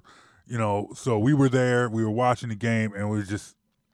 I just remember when you know when when they threw that last interception when when McNabb threw that last interception. I look over at my brother. My brother's laying on the ground with his head in his hands, just like, oh my god, I can't believe it. I can't believe it's over. And I I know that I just don't want to feel that way again. But I feel confident in this team. I feel a lot. You know, my feelings about this team is so much different than 04. You know, I felt Me too. It, it, it was a ner in 04, it was a nervous energy. It was a Yep. very nervous type feeling about it. Whereas now, you know, I, I you know, I'm I'm I, I don't feel pressure. You know, there there is no pressure. And and I, I you know, I'm I've been talking to Eagles fans all week and I just want to know do, do you feel the same way? Is that how you see it? Yeah, I I feel like hey, they got nothing to lose. They're playing Yes. with house This is a house with a money backup year, quarter- yep. Mhm. with a with a backup quarterback who nobody believed in. But you know, we had faith, but we had like jaded faith. It's almost like, well, I mean, if they lose to the Falcons or the Vikings, eh, we have an excuse. It wasn't Carson Wentz. Hey, by the way, Foles played his ass off in both games, and the reason they won both games was Nick Foles and his ability to make throws on third down, move the ball, control the clock. You know, he was he was fantastic. But I'm a little bit more confident in this team. And you're right. It, 04 was 100% nervous nerve nerves. It was all nerves. This team, it's like I'm ready. Like I want them to come out and smack this mouth. And the defense is younger. The defense is younger. They're faster. They're stronger. And whereas like that 04 defense had a lot of veterans on it. They had Trotter, they had Dawkins. You know what I mean?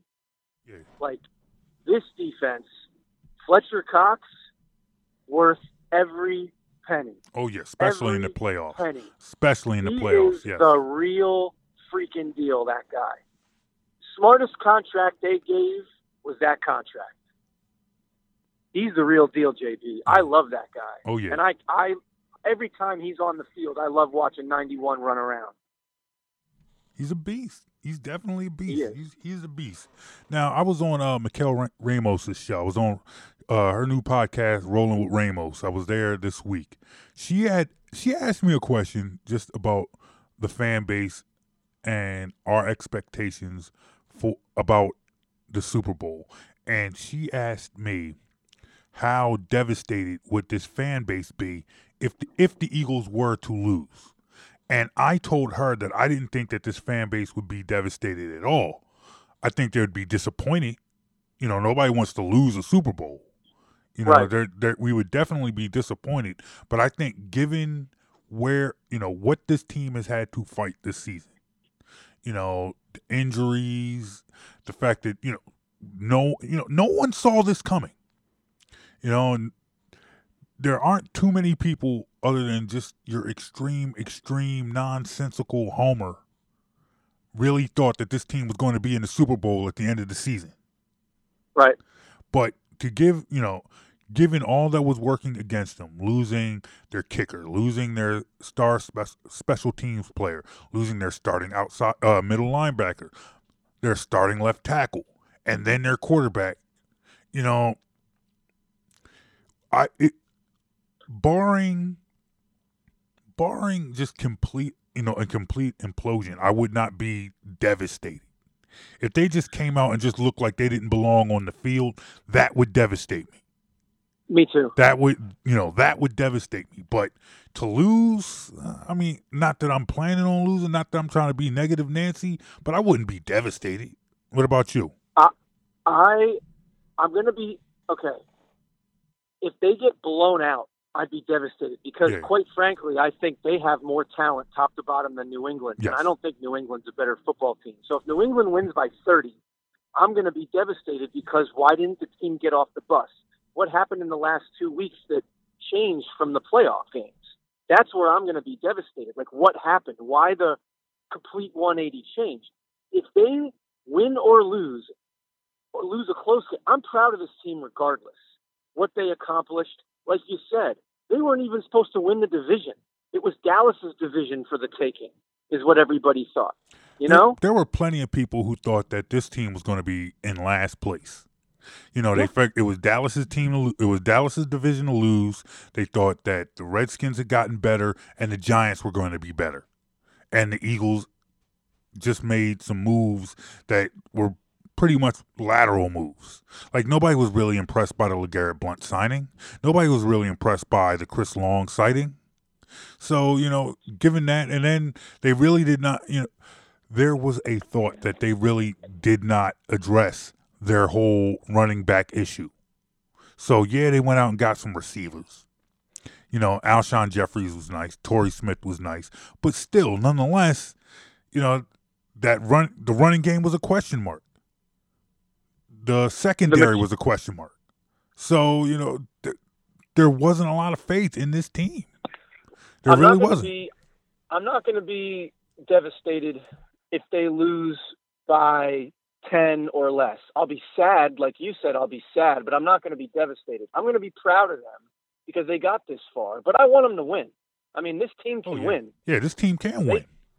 I mean, look at it this way: New England should have, you know, should have, could have lost to Jacksonville. Jacksonville just completely changed their offensive game plan in the second half of that football game. They but played Jacksonville scared. dominated the first half. Yeah, they played Yeah. scared. And I've been, I mean, being here, living in South Florida, I wa- I got every Jaguars game this year. I pretty much watched them all, and I knew how good they were. I mean, they went to London and beat the Ravens forty-four to seven, and the Ravens were a pretty good football team until they choked to the Bengals in the last week. You know, the Jags were good, and they had the Patriots. You know, they had them, and and they had them on the ropes. But I I think the Eagles this is the year. This this is the year, and they're they're they're they look so loose. They look so confident. I think they know this is the year too. You know, and it, it's Yeah. nice to see. I don't really have that oh crap Andy Reid is going to call a bad game plan feeling either, like we did in 04. You know what I mm-hmm. mean?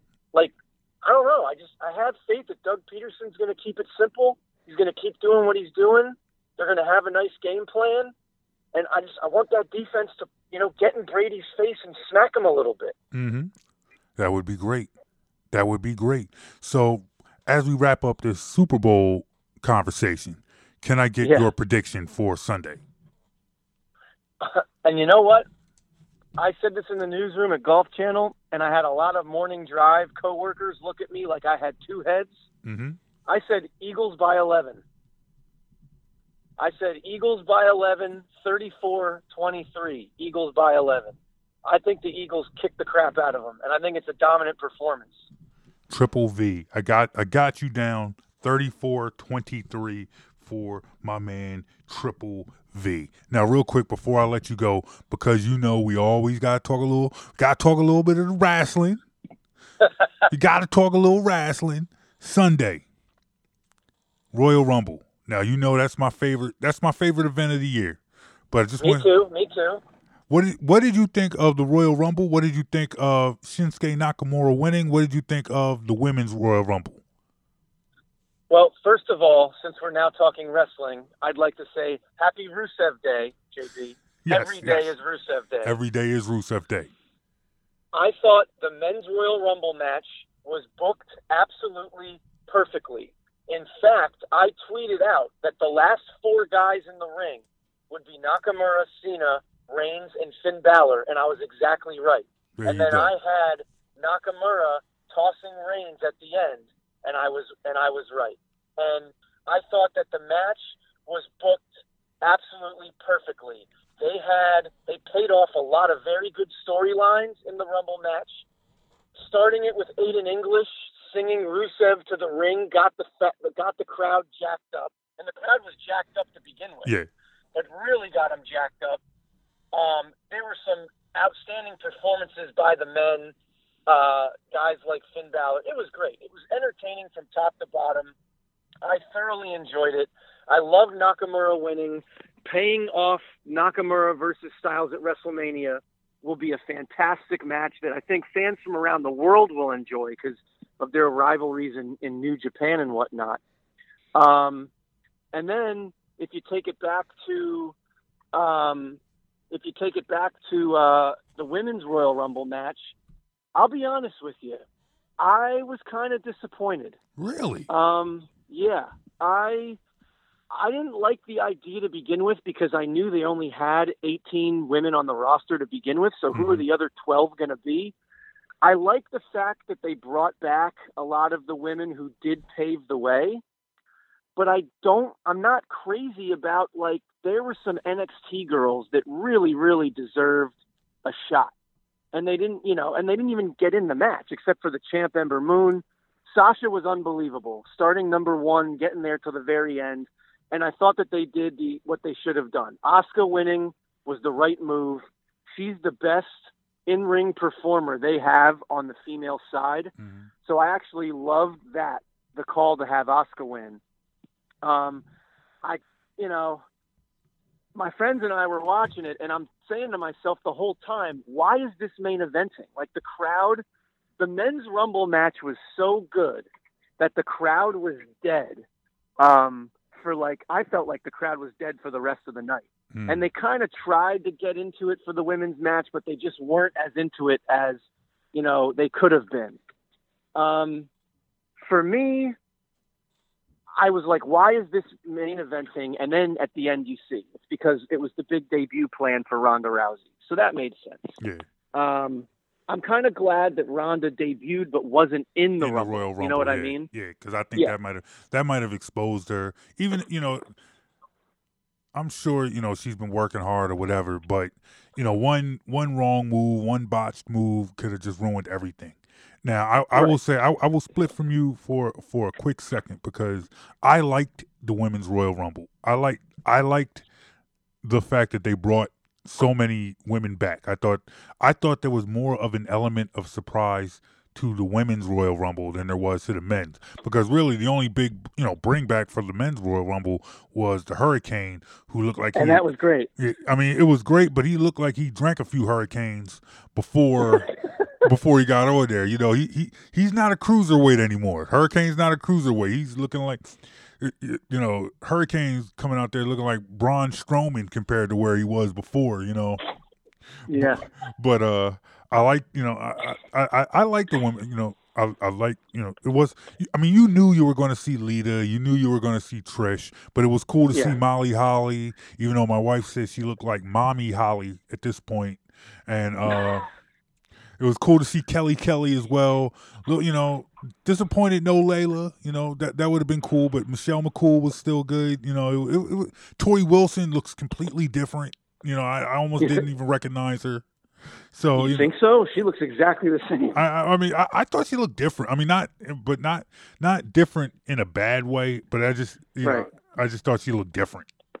But you know, I, I like, I like the Royal Rumble. I did think it was, I, I did think it was weird that they were having it last, and like for a split second, like during the match, I almost forgot about Ronda, uh, Ronda Rousey.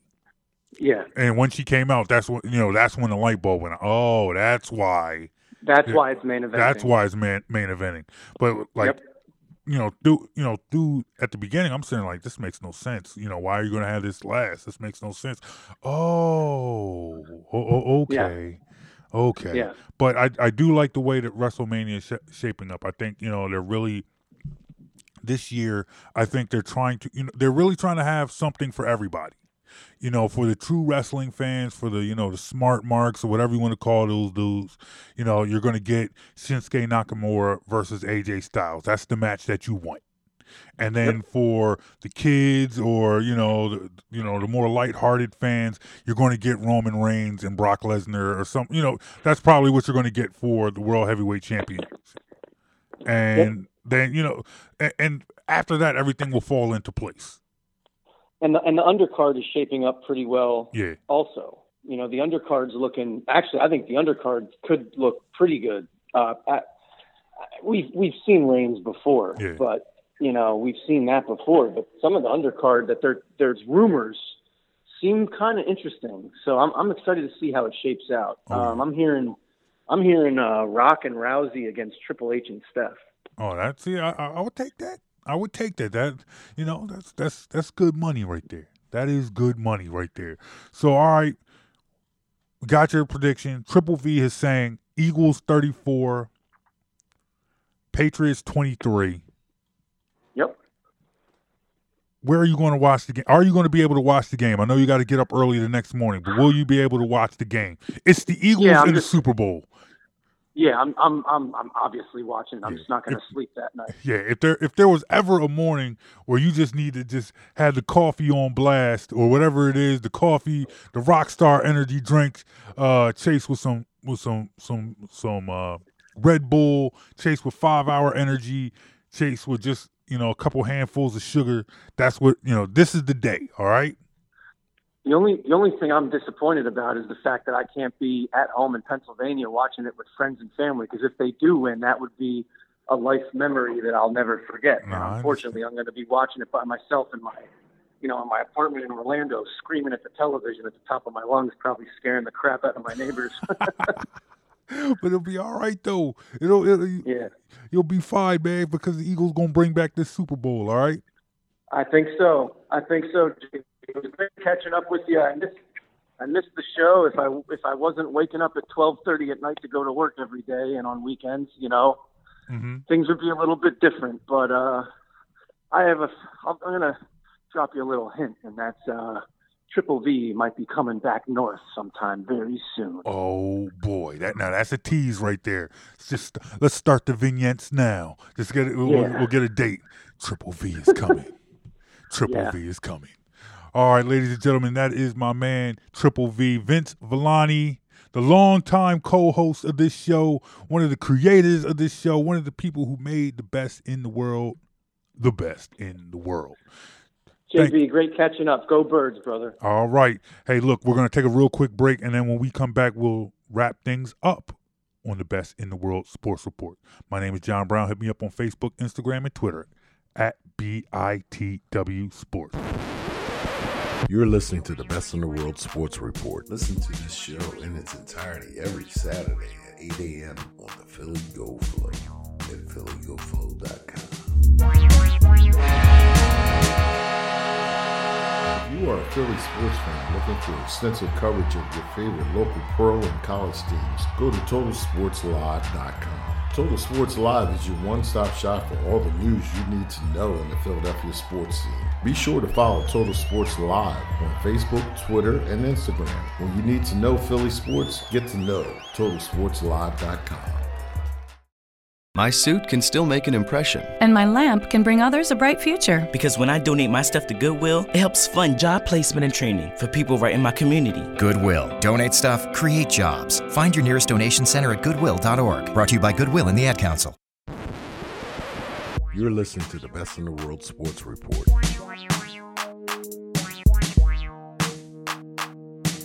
And we are back on the Best in the World Sports Report. It's your boys, John Brown, Jevon Alford from Total Sports Live, back once again. Excited because come Sunday, we're going to watch the Super Bowl. We were going to watch it anyway.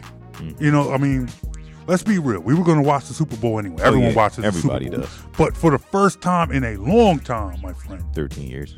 13 years. Now, where were you 13 years ago? Like middle school, something? Yeah. Yeah, I hate you. So I, I, was- I was I was a grown ass man 13 years ago. I was I was still grown, but I'm just now I'm just older. Yeah. But nonetheless, we in the Super Bowl. Yes. We playing. Yes. We gonna be there on Sunday. Well, not there. Well, yeah, no, we're gonna be here. Yeah. back the in city, in, in, yes. in, in Philly, but they're there. Mm. We'll be watching them, and we're excited. Yes, we are. All right, look, this is big right here. All right, this, this is a big guess right here. Now, I must admit, this man had asked me. He had asked me a couple of months ago, "Hey, man, when can I get on the Best in the World Sports Report?" And that stood out to me because not a lot of people ask me when they're going to be on the Best in the World Sports Report. It's usually me saying, "Hey, man, please come on the Best in the World Sports Report." all right, but I was saving it because this is a big. This is a big guest. All right, that's why you get the big lead in. This is a big get for us. Okay. A big get for a big game. Now, I was holding on to this. I was going to hold on to it for a big game. And I was going to hold on to it for the Dallas game. I'm like, okay, Dallas at the end of the season, it's going to be big. I'm going to bring this man on for this week mm-hmm. for, for the Dallas game. And then lo and behold, the Eagles go out there and just wipe up the whole division, and that Dallas game doesn't mean anything. Exactly. So then, you know, I was like, all right, well, when can I get him on? Mm-hmm. Now our team is in the Super Bowl, so now now is a time as good a time as any for me to once again jump into the mental roller, you know, the Rolodex of close personal friends. Yes. There it is. It's all my pages of close personal friends right there. All the people I know who love me, who want to be down with me. All right. I went out and got my main man from NBC Sports Philadelphia. Ladies and gentlemen, Mr. Rob Ellis is on the line with us today. Rob, what's going on, my friend?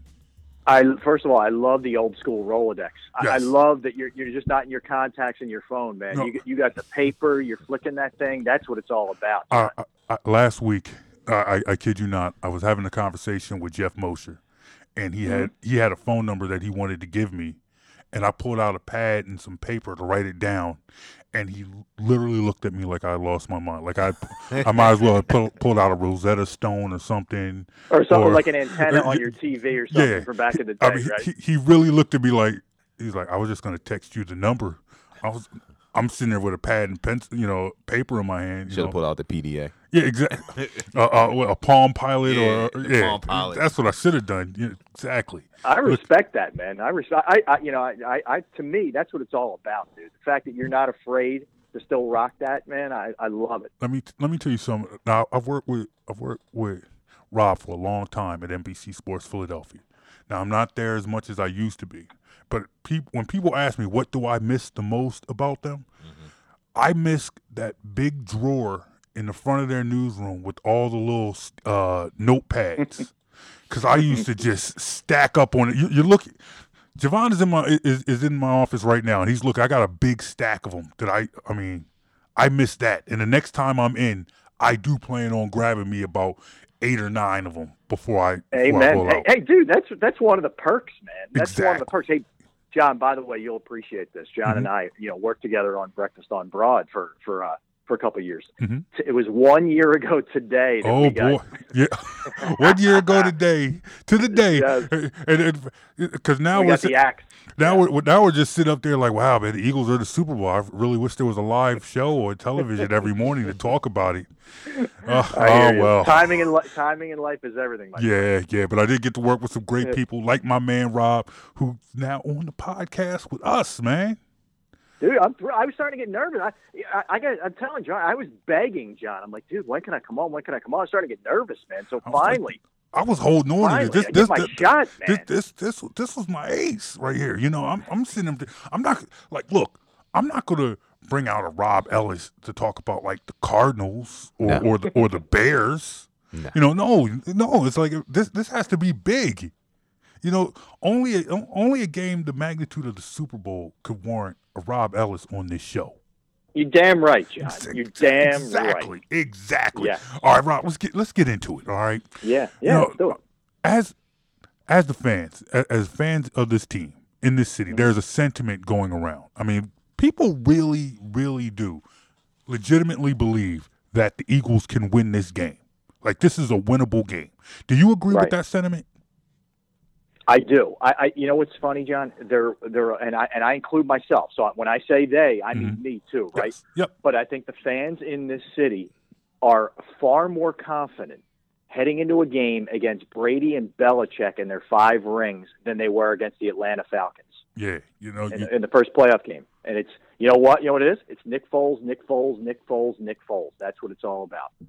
What? What? see, Jevon is he, he he's smirking at me right now because I will admit, and I have to admit, I can't I can't help but to be honest because I Mm-hmm. had my doubts about Nick Foles going into the playoffs. I was Me somebody too, my Ex- man. Exactly. too. I was somebody I watched those last two weeks of the season, and then just given the last two years of Nick Foles' career, his post twenty seven and two career, I was afraid. I was worried. I had concerns. I had doubts. I had whatever you want, goosebumps. uh, You know, whatever. I had them, and I will admit, you know, I feel a whole lot. I, I, I feel a lot more comfortable about Nick going into this season. So let me ask you: Do you feel like Nick Foles has to emulate what he did in the previous two weeks for the uh for the Eagles to pull out a victory? I- think he's got to be more of the Nick Foles Vikings game than the Nick Foles Atlanta game. Not that he was terrible in the Atlanta game. He wasn't. He, he did the job. You know, he got a little bit of a break when that ball went off of Neal's knee. That's for sure. But he's got to be more of the Vikings guy. Look, the key here. Let's not kid ourselves. Don't turn it over, man. You, you look at the Eagles and you look at the Eagles in some of these big games, and, and let's just go back to 13 years ago. They turned the ball over four times. If he doesn't turn the ball over and he lets this defense which you know finally is getting the recognition it deserves. But he lets this defense do what they do. They're going to be fine in this game. It's don't turn it over. Lean on Jay Ajayi, Blount, Clement, whatever. But Nick Nick's got to be a little bit more than a manager, guys. But he doesn't have to be spectacular. He doesn't have to light the world on fire. He just has to be good. So, for for you, you know now now that you're on board, what what was it that won you over about Nick Foles in this this campaign? Was it the Atlanta game? Was it the Minnesota game? Like, when did you start to say, hey, you know what? Not only can this team win a championship, but this is the guy who can win it for us this season. You know what it is, John? I, I think more than anything else, he's streaky. Okay, mm-hmm. and and no, nothing represents that better than 2013 when he goes 27 and two. So when he's feeling it and he's got confidence going, he can be a very effective and good quarterback. When it's going bad, it can look as ugly as any quarterback in the NFL. And right now, and as we talked about earlier, timing in life is everything. And he's hot right now. And I don't, you know, he's he's this sort of weird, oblivious kind of guy where I don't think he's going to be swallowed up by the moment. Like I don't think he's going to get that Super Bowl itis that we've seen other guys have. And I and part of that is him, and part of that is the way this coach has handled everything from Jump Street. I mean, he's handled this perfectly. You see this stuff, whether it's the dog mask or Fletcher Cox with the wrestling mat, uh, mask on today. These dudes are loose, and I think it's contagious around the team. And I don't, I don't see them coming out. You know, we've seen teams before. If you want to go back hundred years ago, the Eagles under Vermeil were a were a tight team. I don't mm-hmm. think this team's going to be tight on Sunday, and I think that's a really big component of this. But to answer your question, long story short, uh, he's streaky. Number one. And number two, maybe it was just the fact that those games didn't mean a ton. It was freezing cold. They're not going to deal with that in the dome. Maybe he doesn't respond all that well in bitter cold. You know, I look. There's a lot of things you can put together, but you know, the one constant other than that Giants game in New York is this defense delivers every single week. Yeah, it does. Yeah, it does. This de- this defense is a beast, and they have they have a they have an opportunity. I mean, to they're, they have an opportunity to win it all. Mm-hmm. There's an opportunity here to win it all. But standing across from them is the team, the team of the millennium. You know, this guy with five rings, uh, you know, a, a coach with five rings, arguably one of the greatest coaches of all time. You got a quarterback who's arguably arguably the greatest of all time. If he's not the greatest, he's the guy sitting next to the greatest. At worst, he's the guy sitting next to the guy sitting next to the greatest. But nonetheless, that is still a a a tall task. Mm-hmm. A very tall task. What does this defense have to do to to stop Tom Brady? What do they have to do to, to get to him and to help bring a victory home to Philadelphia? John, they got to hit him. Yeah. They got to hit him and they got to make him uncomfortable. He's not a guy, you know, as great as Tom Brady is, He's got incredible pocket mobility. He's great at that one side step, deliver the ball. That's what he does better than anything else. But if you can hit him and force him out of the pocket, he's not great on the run. So, and, and here's the thing look, the Eagles' defensive line is going to win most matchups, period.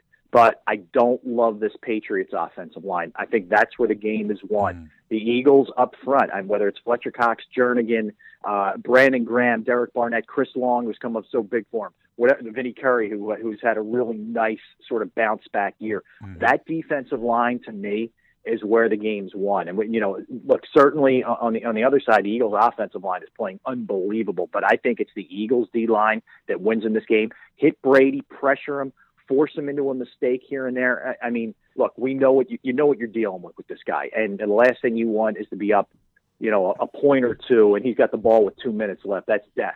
But if you can get to him early and force him in the mistakes, get him pissed off at his offensive lineman where he's yelling at them, that's what has to happen in this game. See, that's what I'm talking about. You, you, I'm Jevon, I'm looking at you right now, and you I getting can hyped. see You, that. you you're getting hyped up I- because you're ready for Sunday. You're you're hearing this stuff, and you're hearing Rob Ellis drop this knowledge on us, and you know It's good knowledge. it is good knowledge. It's very good knowledge. Can't get it nowhere else. Can't get it. No, well, I mean, you can get it on NBC Sports Well, Philadelphia, yeah. but I mean, you can get it with us though. And that's what I'm saying. Exactly, exactly.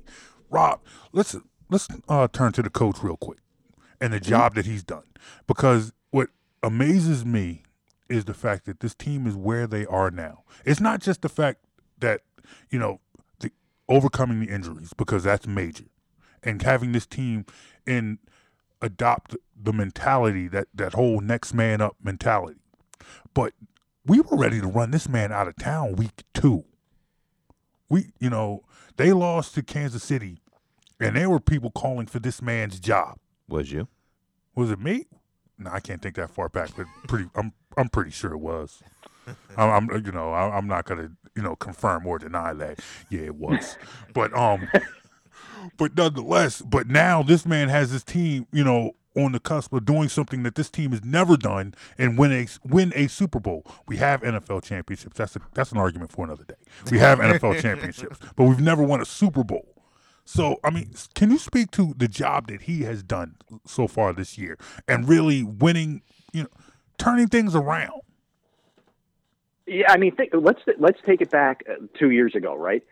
And John, we're doing the show together, and the last year of Chip Kelly, and what a disaster that was, and how fragmented the locker room was, and how much the the players had had it with this guy. And then when Jeffrey Lurie stands up there after he introduces him and, and, and throws out a term like emotional intelligence, and we're all kind of giggling under our breath, saying, mm-hmm. "Okay, man, eh, give me a break," you know, all those kind of things. You look back at it now, and, and kudos to to Lurie, kudos to Roseman, Joe Douglas, whoever you want to give it to. Mm-hmm. They saw something in this guy that not a lot of people saw. And I will tell you this: if you look at the job overall that he's done, combination of having this team ready every week, even though they lost that Kansas City game you referenced, they lost the Seattle game, right? They, you know, they were mm-hmm. kind of ugly at the end, but we all know kind of who cares. There wasn't a game that this team didn't show up for. They may have lost a couple, but mm-hmm. there wasn't a game they didn't show up for. That to me is a credit to coach number one. Number two, he he has been a gutsy, ballsy, go for it guy the whole season, and he hasn't backed off once, and I don't believe he backs off in this game. So you take a couple of those factors, and then you throw in something that you and you just mentioned it. You can't gloss over it. When you lose your starting quarterback, who was going to be, and in my opinion, should still be the MVP. Mm-hmm. When you lose your middle linebacker, who's a beast, even though he can't stay healthy, in Jordan Hicks, you lose a Hall of Fame left tackle in Jason Peters. You lose your starting kicker. You lose one of your arguably your best special teams guy in Maragos, Darren Sproles. You lose that litany of people and has this team on the cusp of the Super Bowl. To me, this is as good a job as any Eagles coach has ever done any year ever. See, you ask this man a question, and mm-hmm. he'll drop this knowledge on you. Yes. and he'll get you just swept up. That's this is what I. Rob Ellis talks like this all the time. Yeah, I feel like you're, right? I feel like you're about to ready to run through Like- a wall like, right now. exactly. like I mean, th- these are conversations I've had with Rob Ellis in like like in the green room while he's putting on his makeup or something, at the coffee machine, at the water fountain, whatever. That's what we doing. That's what we're doing. And the thing about it is, what what makes Rob so passionate is that he is a fan. He's from the area, like us. You know what I mean? So let me speak. Let me ask you a few questions about just being a fan. Like Rob, now I know because you know I I know because I know you. But where were you in 2004 when the Eagles were in the Super Bowl? I'll give you a great story. So at, at that time, I was working as a producer for then Comcast Sportsnet, now NBC Sports Philadelphia, right? And I was producing a show called Daily News Live, which is now Philly Sports Talk. All right? So I went down uh, eight days prior to the Super Bowl in Jacksonville. I was down there on that Saturday, the previous Saturday, right? So we did shows down there the whole week. The amazing, I'll tell you the most amazing thing, guys. So the first, I'd say from Saturday to Thursday, you, you couldn't find a Patriots fan. I'm telling you, man. Oh, it, yeah. it was Eagle Central right down there. So e- the Eagles fans dominated down there. So here's the cool thing. So we're, we worked all week, and my I was down there, like I said early, but my dad and my uncles ended up getting tickets and getting and driving down there. So and he they got a ticket from me. So I watched the first three quarters of the game in in a seat next to my dad, mm-hmm. and then I because I had to work, I watched the fourth quarter on the field And if you if you real if you really do like a Zapruder tape of the Greg Lewis touchdown that, Mhm. that uh, Donnie Mack throws to him, I'm I'm you can see me in the frame of the shot. I'm in like the back of the end zone in the corner. Mm-hmm. So uh, that's where I was. But I'll tell you, that, you know, as cool as that whole experience was, it was awesome watching it with my dad and all that. But the worst part was when that freaking confetti was coming down, oh, and I got to walk off the field knowing my team lost, and they lost the way that they did. Forget about Donovan throwing hmm. up and all that, all that stuff. I'm talking about the way that Andy Reid handled the clock in that game. Hmm. And, and you know, and I never was one like, ah, they'll be back next year. Don't worry about it. I don't take things like that for granted. I get hmm. too many Philadelphia sports scars. Yeah. So I walked off that field, man, bummed. And that's why this has been so great this year because it's so unexpected. And, like it came out of nowhere. That team, it was like, oh, finally they got there. They mm-hmm, need to mm-hmm. do this now. This team's been like a pleasant surprise the whole time, which has made it such a fresh feeling, you know? Yeah, yeah, we've we've talked about that on this podcast a couple of times. Yes, and because I I had fought for a long time the whole comparison to 2004. Like I- think we we make the comparisons now because we're talking Super Bowl. Now that we're at mm-hmm. the Super Bowl, now it's time for the 04 comparisons. Yeah. But for me, I always compare this to the 2000 team. Yeah. You know, that 2000 team, wh- which was at the very beginning of the run, mm-hmm. where it's like, now I, I will admit, I was a little, you know, I, I was naive in 2000. You know, I'm, I'm I- was pretty much your Jevon. I was your age in, t- in 2000. In 2000, so I'm thinking, you know what? All right, this team is good. They got a young quarterback. They've locked most of their young players up for for a lot of uh, a lot of years. That's when Joe Banner was out there locking down players young to co- to contracts that they realized were bad, like years like years down years the line. down. They didn't they didn't know better, so they just like so he, they were just signing deals thinking they was getting rich. And I'm just thinking, all right, this team's just going to be great. Right. Because I was in 2000, I'm living in Baltimore. Mm-hmm. I'm living in Baltimore. I watched The Baltimore Ravens, a team that didn't even exist a couple of years ago. You know, you know that, that was a, a whole nother a team that was a whole nother team a couple years back. Right. Is now Now. winning a Super Bowl. But I'm thinking at that point, ours is coming. Mm-hmm. So when 2004 comes, you know, I'm just like, all right, here, here's our moment, and it it, it wasn't.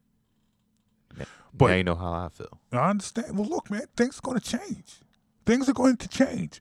But Rob, I bring you back into this conversation because I know you deal with the fans every day. You know, you deal. you- mm-hmm. You, you're talking to fans. You're interacting with fans, and we know that they're ready. But you know, you talked about why you believe this team can win. Do you feel mm-hmm. like your confidence in this team, your personal level of confidence in this team, does it differ from the fans, or do you think it's pretty much, you know, you're pretty much all on the same page? Uh, you know? You know, John, it's interesting because I, you know, I consider myself I, I, like I, I'm someone who really tries to be objective, even though I, I, I you know, I came to this by being a fan, right? I, I, I, ne- I always acknowledge that.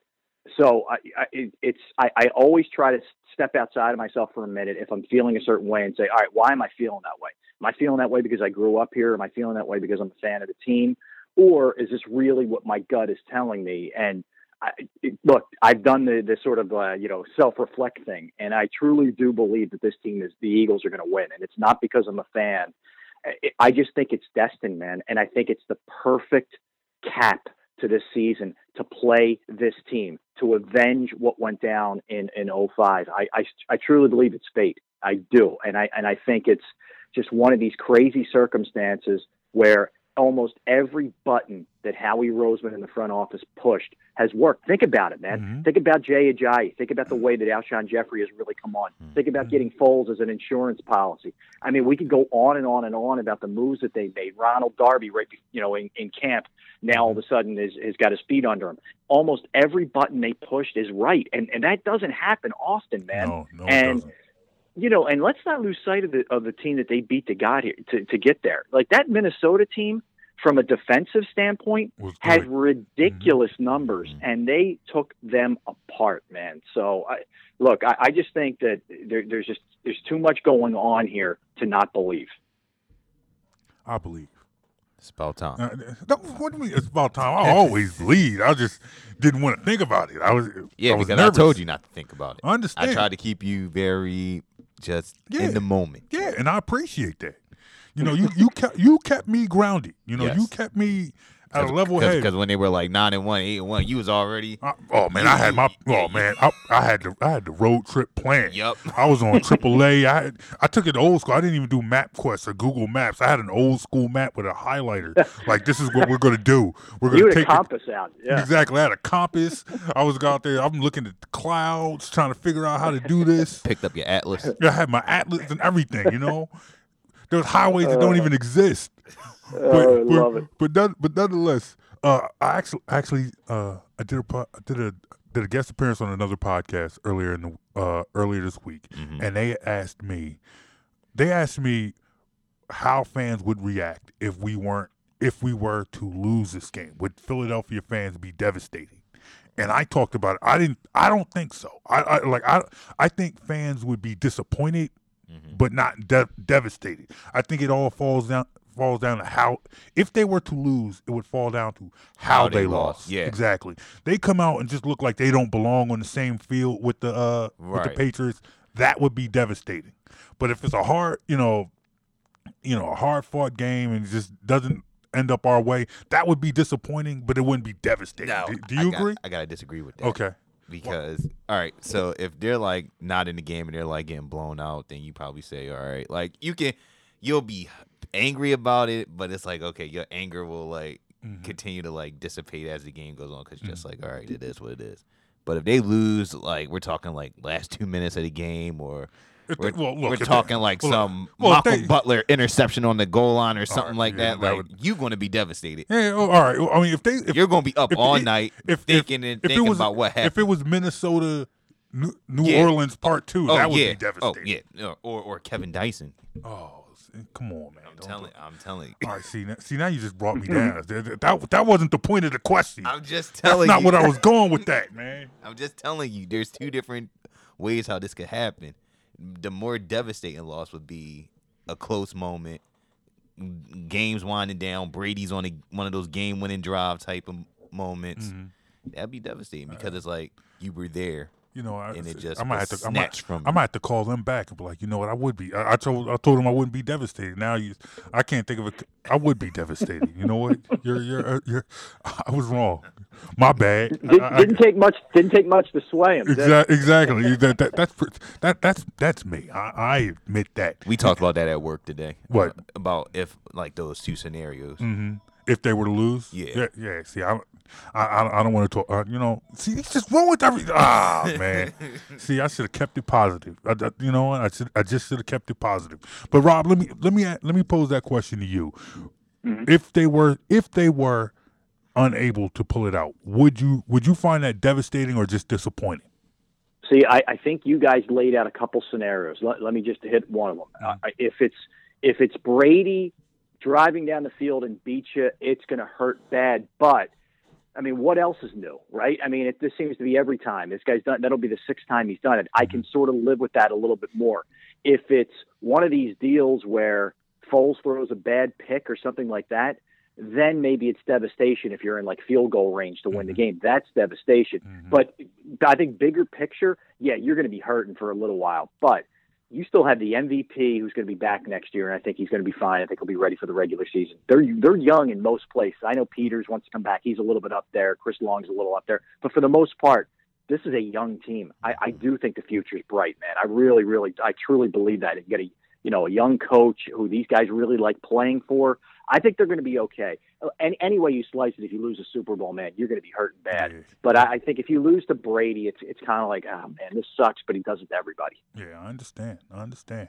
All right, finally, before we let you get out, before we let you go, I gotta get. I, this is the question I've been asking all the Philly people that I've had on on the show. This is my dream, Rob. I need you on board with this. Mm-hmm. If there is a Super Bowl parade, that parade must go the full length of Broad Street. I want the parade to start at Cheltenham Avenue and go all the way down Broad Street. It goes from Shelton. Don't don't. They might don't- have to, actually. Exactly. Don't cheat the city and start at Market Street. You started Cheltenham Avenue. Now I talked to Anthony Gilbert. Anthony Gilbert says this parade should start at 309 and go down. all right, just start at 309, go down Cheltenham Avenue, then turn up Broad Street. But I'm saying, okay, I'll you know, I, I will con- yeah, I will concede Montgomery County. Yes. All right, Montgomery County can come into the city. All right, you start at Broad and Cheltenham, and you go all the way to the Naval Yard. I, I mean, look, uh, do you think as a Temple alum, someone who spent that kind of time Yes. on North Broad, that I'm going to deny that? Of Exactly. course. L- Let's change this thing up and let's get more inclusive and let's bring everybody in on this because this is going to be the biggest parade in the history of sports. That might be the only way the whole city, the whole area can see the parade. Cause look, Exactly. Because Exactly. because there ain't gonna be but so many people coming to North Philly anyway. You know, I mean, I mean, after Temple, you know, Right. you, you pass Diamond Street, you know, you, you- that that things are gonna change. You know, all right.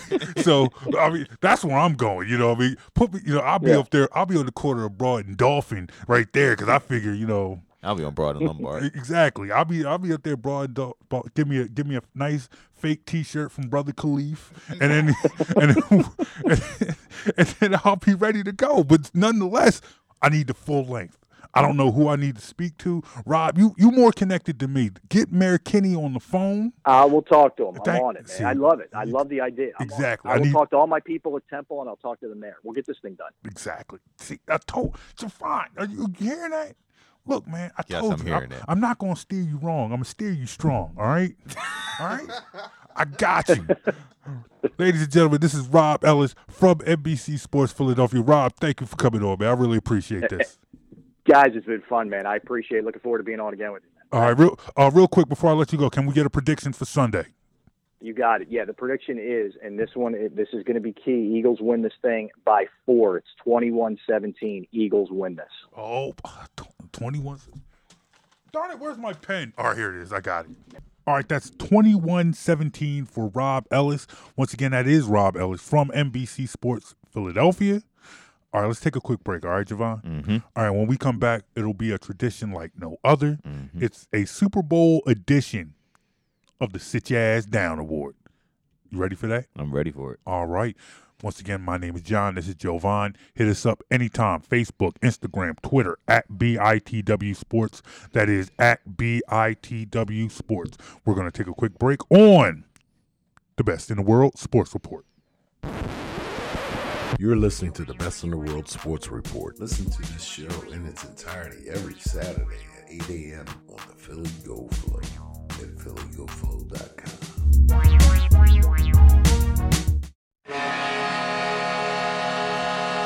If you are a Philly sports fan looking for extensive coverage of your favorite local pro and college teams, go to TotalSportsLive.com. Total Sports Live is your one-stop shop for all the news you need to know in the Philadelphia sports scene. Be sure to follow Total Sports Live on Facebook, Twitter, and Instagram.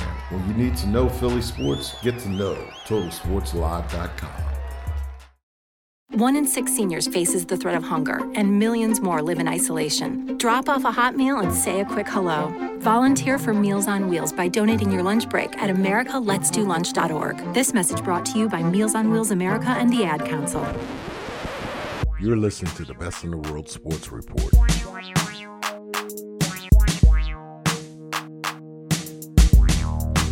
And we are back on the best in the world sports report. Just a reminder, you can always watch the or listen to the show. Yes, you can't listen. watch the show. No. But you can listen to the show. You can, you can listen to the show on PhillyGoFlow.com. Mm-hmm. All right. Every Saturday morning at 8 a.m. 8 a.m. PhillyGoFlow.com. Following the reggae show, preceding the 80s show, which was preempted last week because we had about two and a half hours worth of show. And we're getting pretty darn close to that right now. That's all right. So there's a good chance that if that's, you're that's okay. It's the Super Bowl. yeah, if you're listening to the best in the world right now on PhillyGoFlow.com and you're looking for 80s music, my bad. Because you're not getting any. It's the Super Bowl. It's the Super Bowl and the Eagles are in it. And the Eagles play in Philly and the radio station is In Philly, Philly Go Go Flow. Exactly. So nonetheless, every Saturday, 8 a.m. Philly Go Flow.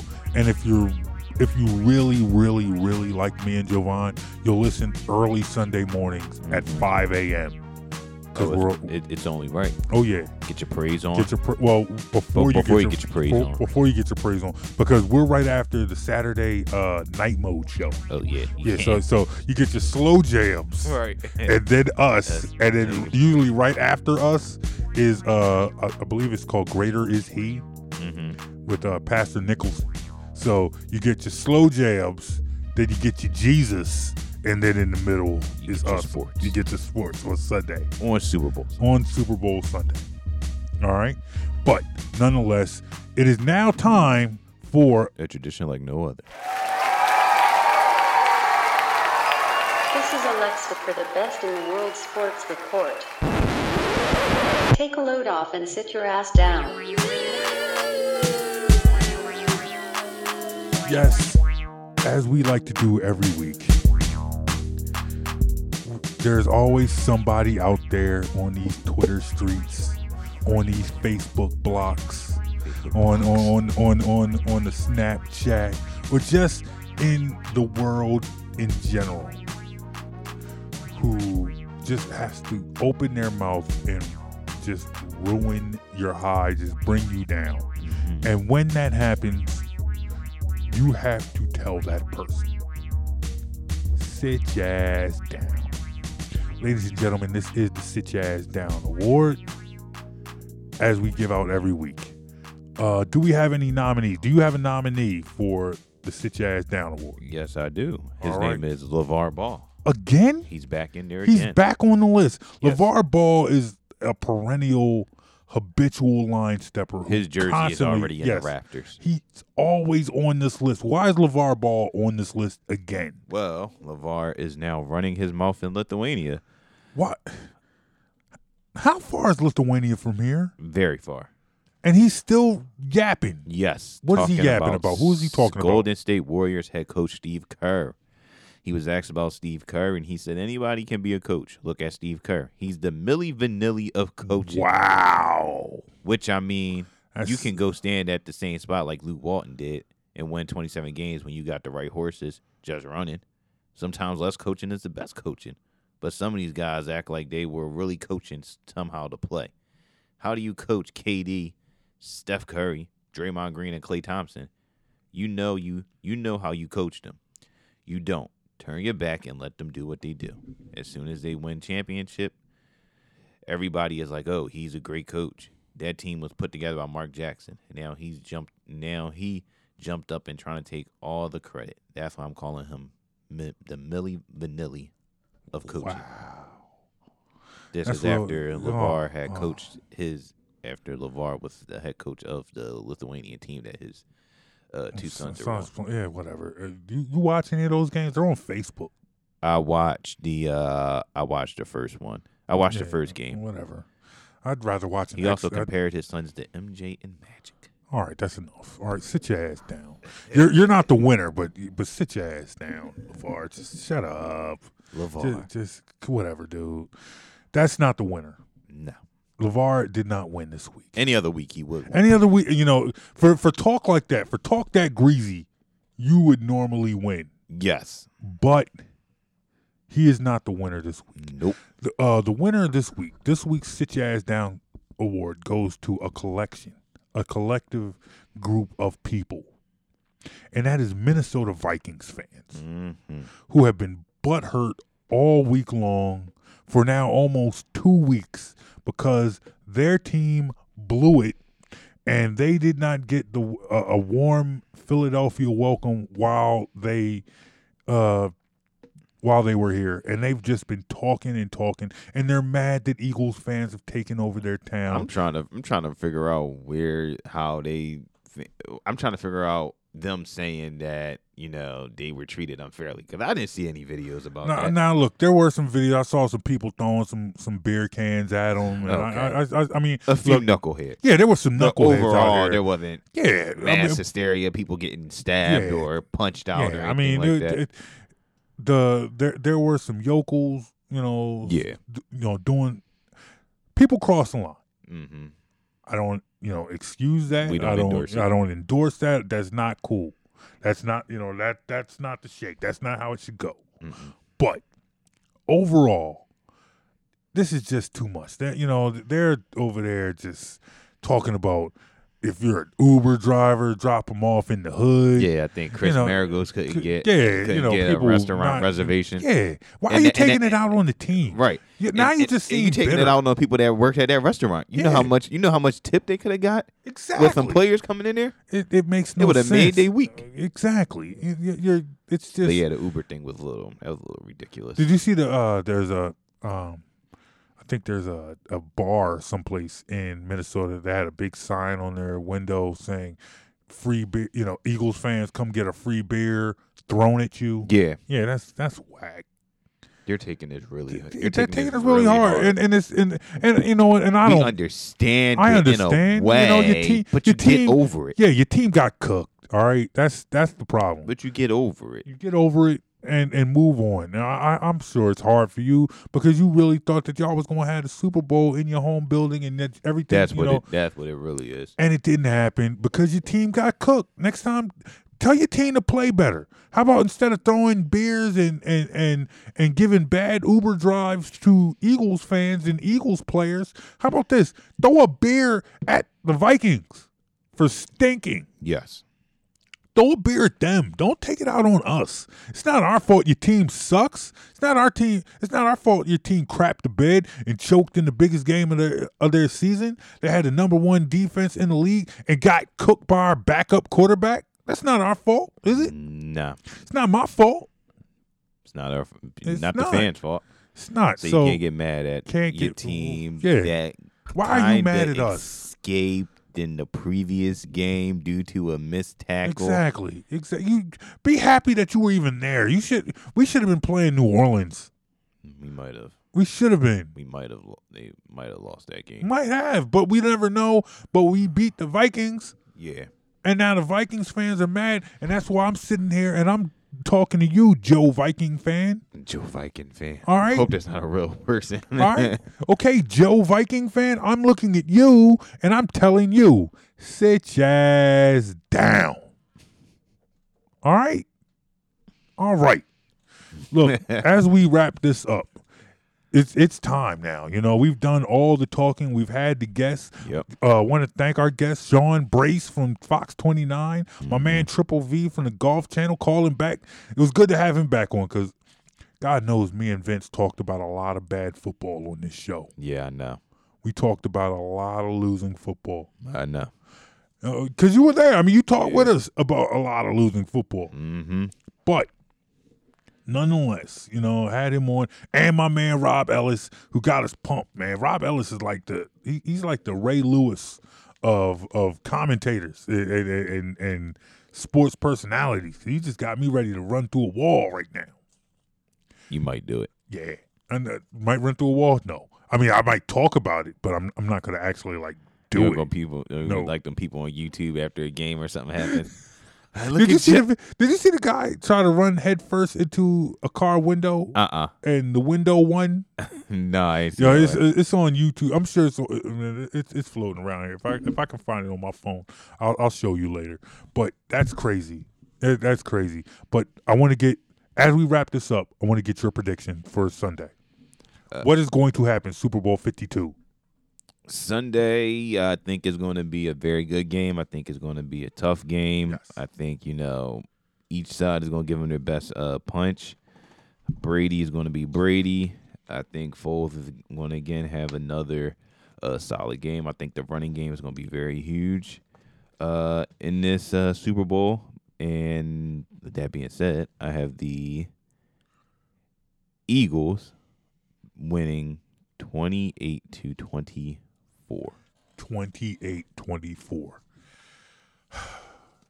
We're here. Yep. It's the Super Bowl. Yep. We're talking about the Super Bowl and we're talking about the Eagles. It's Mhm. the same conversation. We're not having Eagles players on the show to talk about their thoughts on the Super Bowl because they're actually playing in it right now. Yep. We've discussed this. We've just, we've had a lot of guests on in the last two weeks. Mm-hmm. And the time has finally come. We're here. We're there. And I'm going to tell you, I do believe that the Eagles will pull this out. I believe that the Eagles will win a final score of 27 to 17. 27 to 17. So that means they win by ten, that means the you I mean that means you're making an inclination that the party on Broad Street can start earlier than expected. Yes. It was Oh, man. Yo. Will you go out on the street if the Eagles win the Super Bowl? Yes, I will. Right, see, all right, well, look, see, you gonna be in, you gonna be around the way. You know, you gonna what, what, what part of town is that considered? Is that West Oak Lane or is that Mount Airy? Mount Airy. That's Mount Airy. You gonna be out there in Mount Airy? But I have a but I have some uh I have some, I have a friend that lives down there on Broad and Lombard. Okay, that's gonna be you. Right, I'm gonna be out here in the suburbs, dog. I'm gonna find. You gonna be tempted. I'm gonna be tempted. I'm, You gonna be tempted really I'm- bad. I'm- to do- I, I, I don't know. Yeah, you gonna be tempted. I, I don't know. You gonna be quiet out here. You gonna be oh, like, oh, and you gonna turn on the TV station. You gonna be like, you gonna turn on the news. And you see everybody. You gonna be like, I am. You know, might have to- I might have to. I I might have to- do this. like, you're like, you're like Nakia, Peyton, get in the car. Uh, no, Nakia won't go, but Peyton will. Yeah, Peyton, like, Peyton, like, let's Peyton's go. like, all right, look, look, I might. Yeah, you know what? Like, Dad, let's go. Let's go. Let's do this. We about to put Let's- this on let's go. Facebook. We about to put this on Facebook. We just gonna go into the We city gonna go and we just gonna find some place to be. We gonna go live. We just, we, we, you know, We we, like- gotta find, we we got- gotta find a place that's lit, but not too lit. Yeah. All right. You gotta know. park, gotta park the car in a, in a, in a, in a, in a solid location. exactly. Make sure all the doors are locked. Yes, exactly. we don't need I'm gonna take my. the I'm radio. gonna, I'm gonna take my car. All right. Right. I'm not gonna take my wife's car. No. We're gonna take my car because you know what?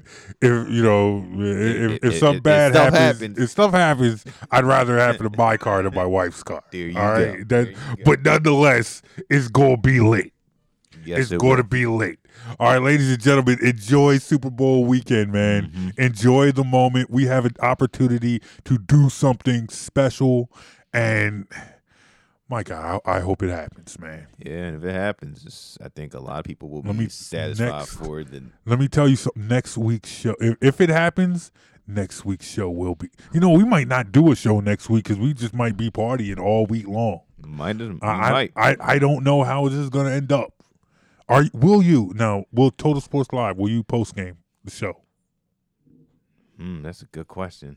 I don't know because I might be, I might be on the, I might be on the, You might be I on might the be street. so I don't know. oh man! All right, we gotta figure post this out. Post game might not happen. I, I, mean, know. I don't know. All right, we got. We, let me see. Post game or, Or party with the chance of a lifetime. Oh man, I don't know. I don't know. Hit us up on Facebook, Instagram, and Twitter, and, and- and help us to decide. All right, help us decide what we're going to do. All right, should we post game or should we party? Party or post game? I don't know. There you go. All right, but look. Once again, thanks for checking us out. Hit us up on Facebook, Instagram, Twitter, at anytime at BITW Sports. Once again, that is at BITW Sports. We're going to get on out of here. John Brown, Jevon Alford from Total Sports Live. We will check you out next week. Let's let's do this. All right, let's go, birds. E A G L E S Eagles. You're listening to the Best in the World Sports Report. Listen to this show in its entirety every Saturday at 8 a.m. on the Philly Go Flow at phillygoflow.com.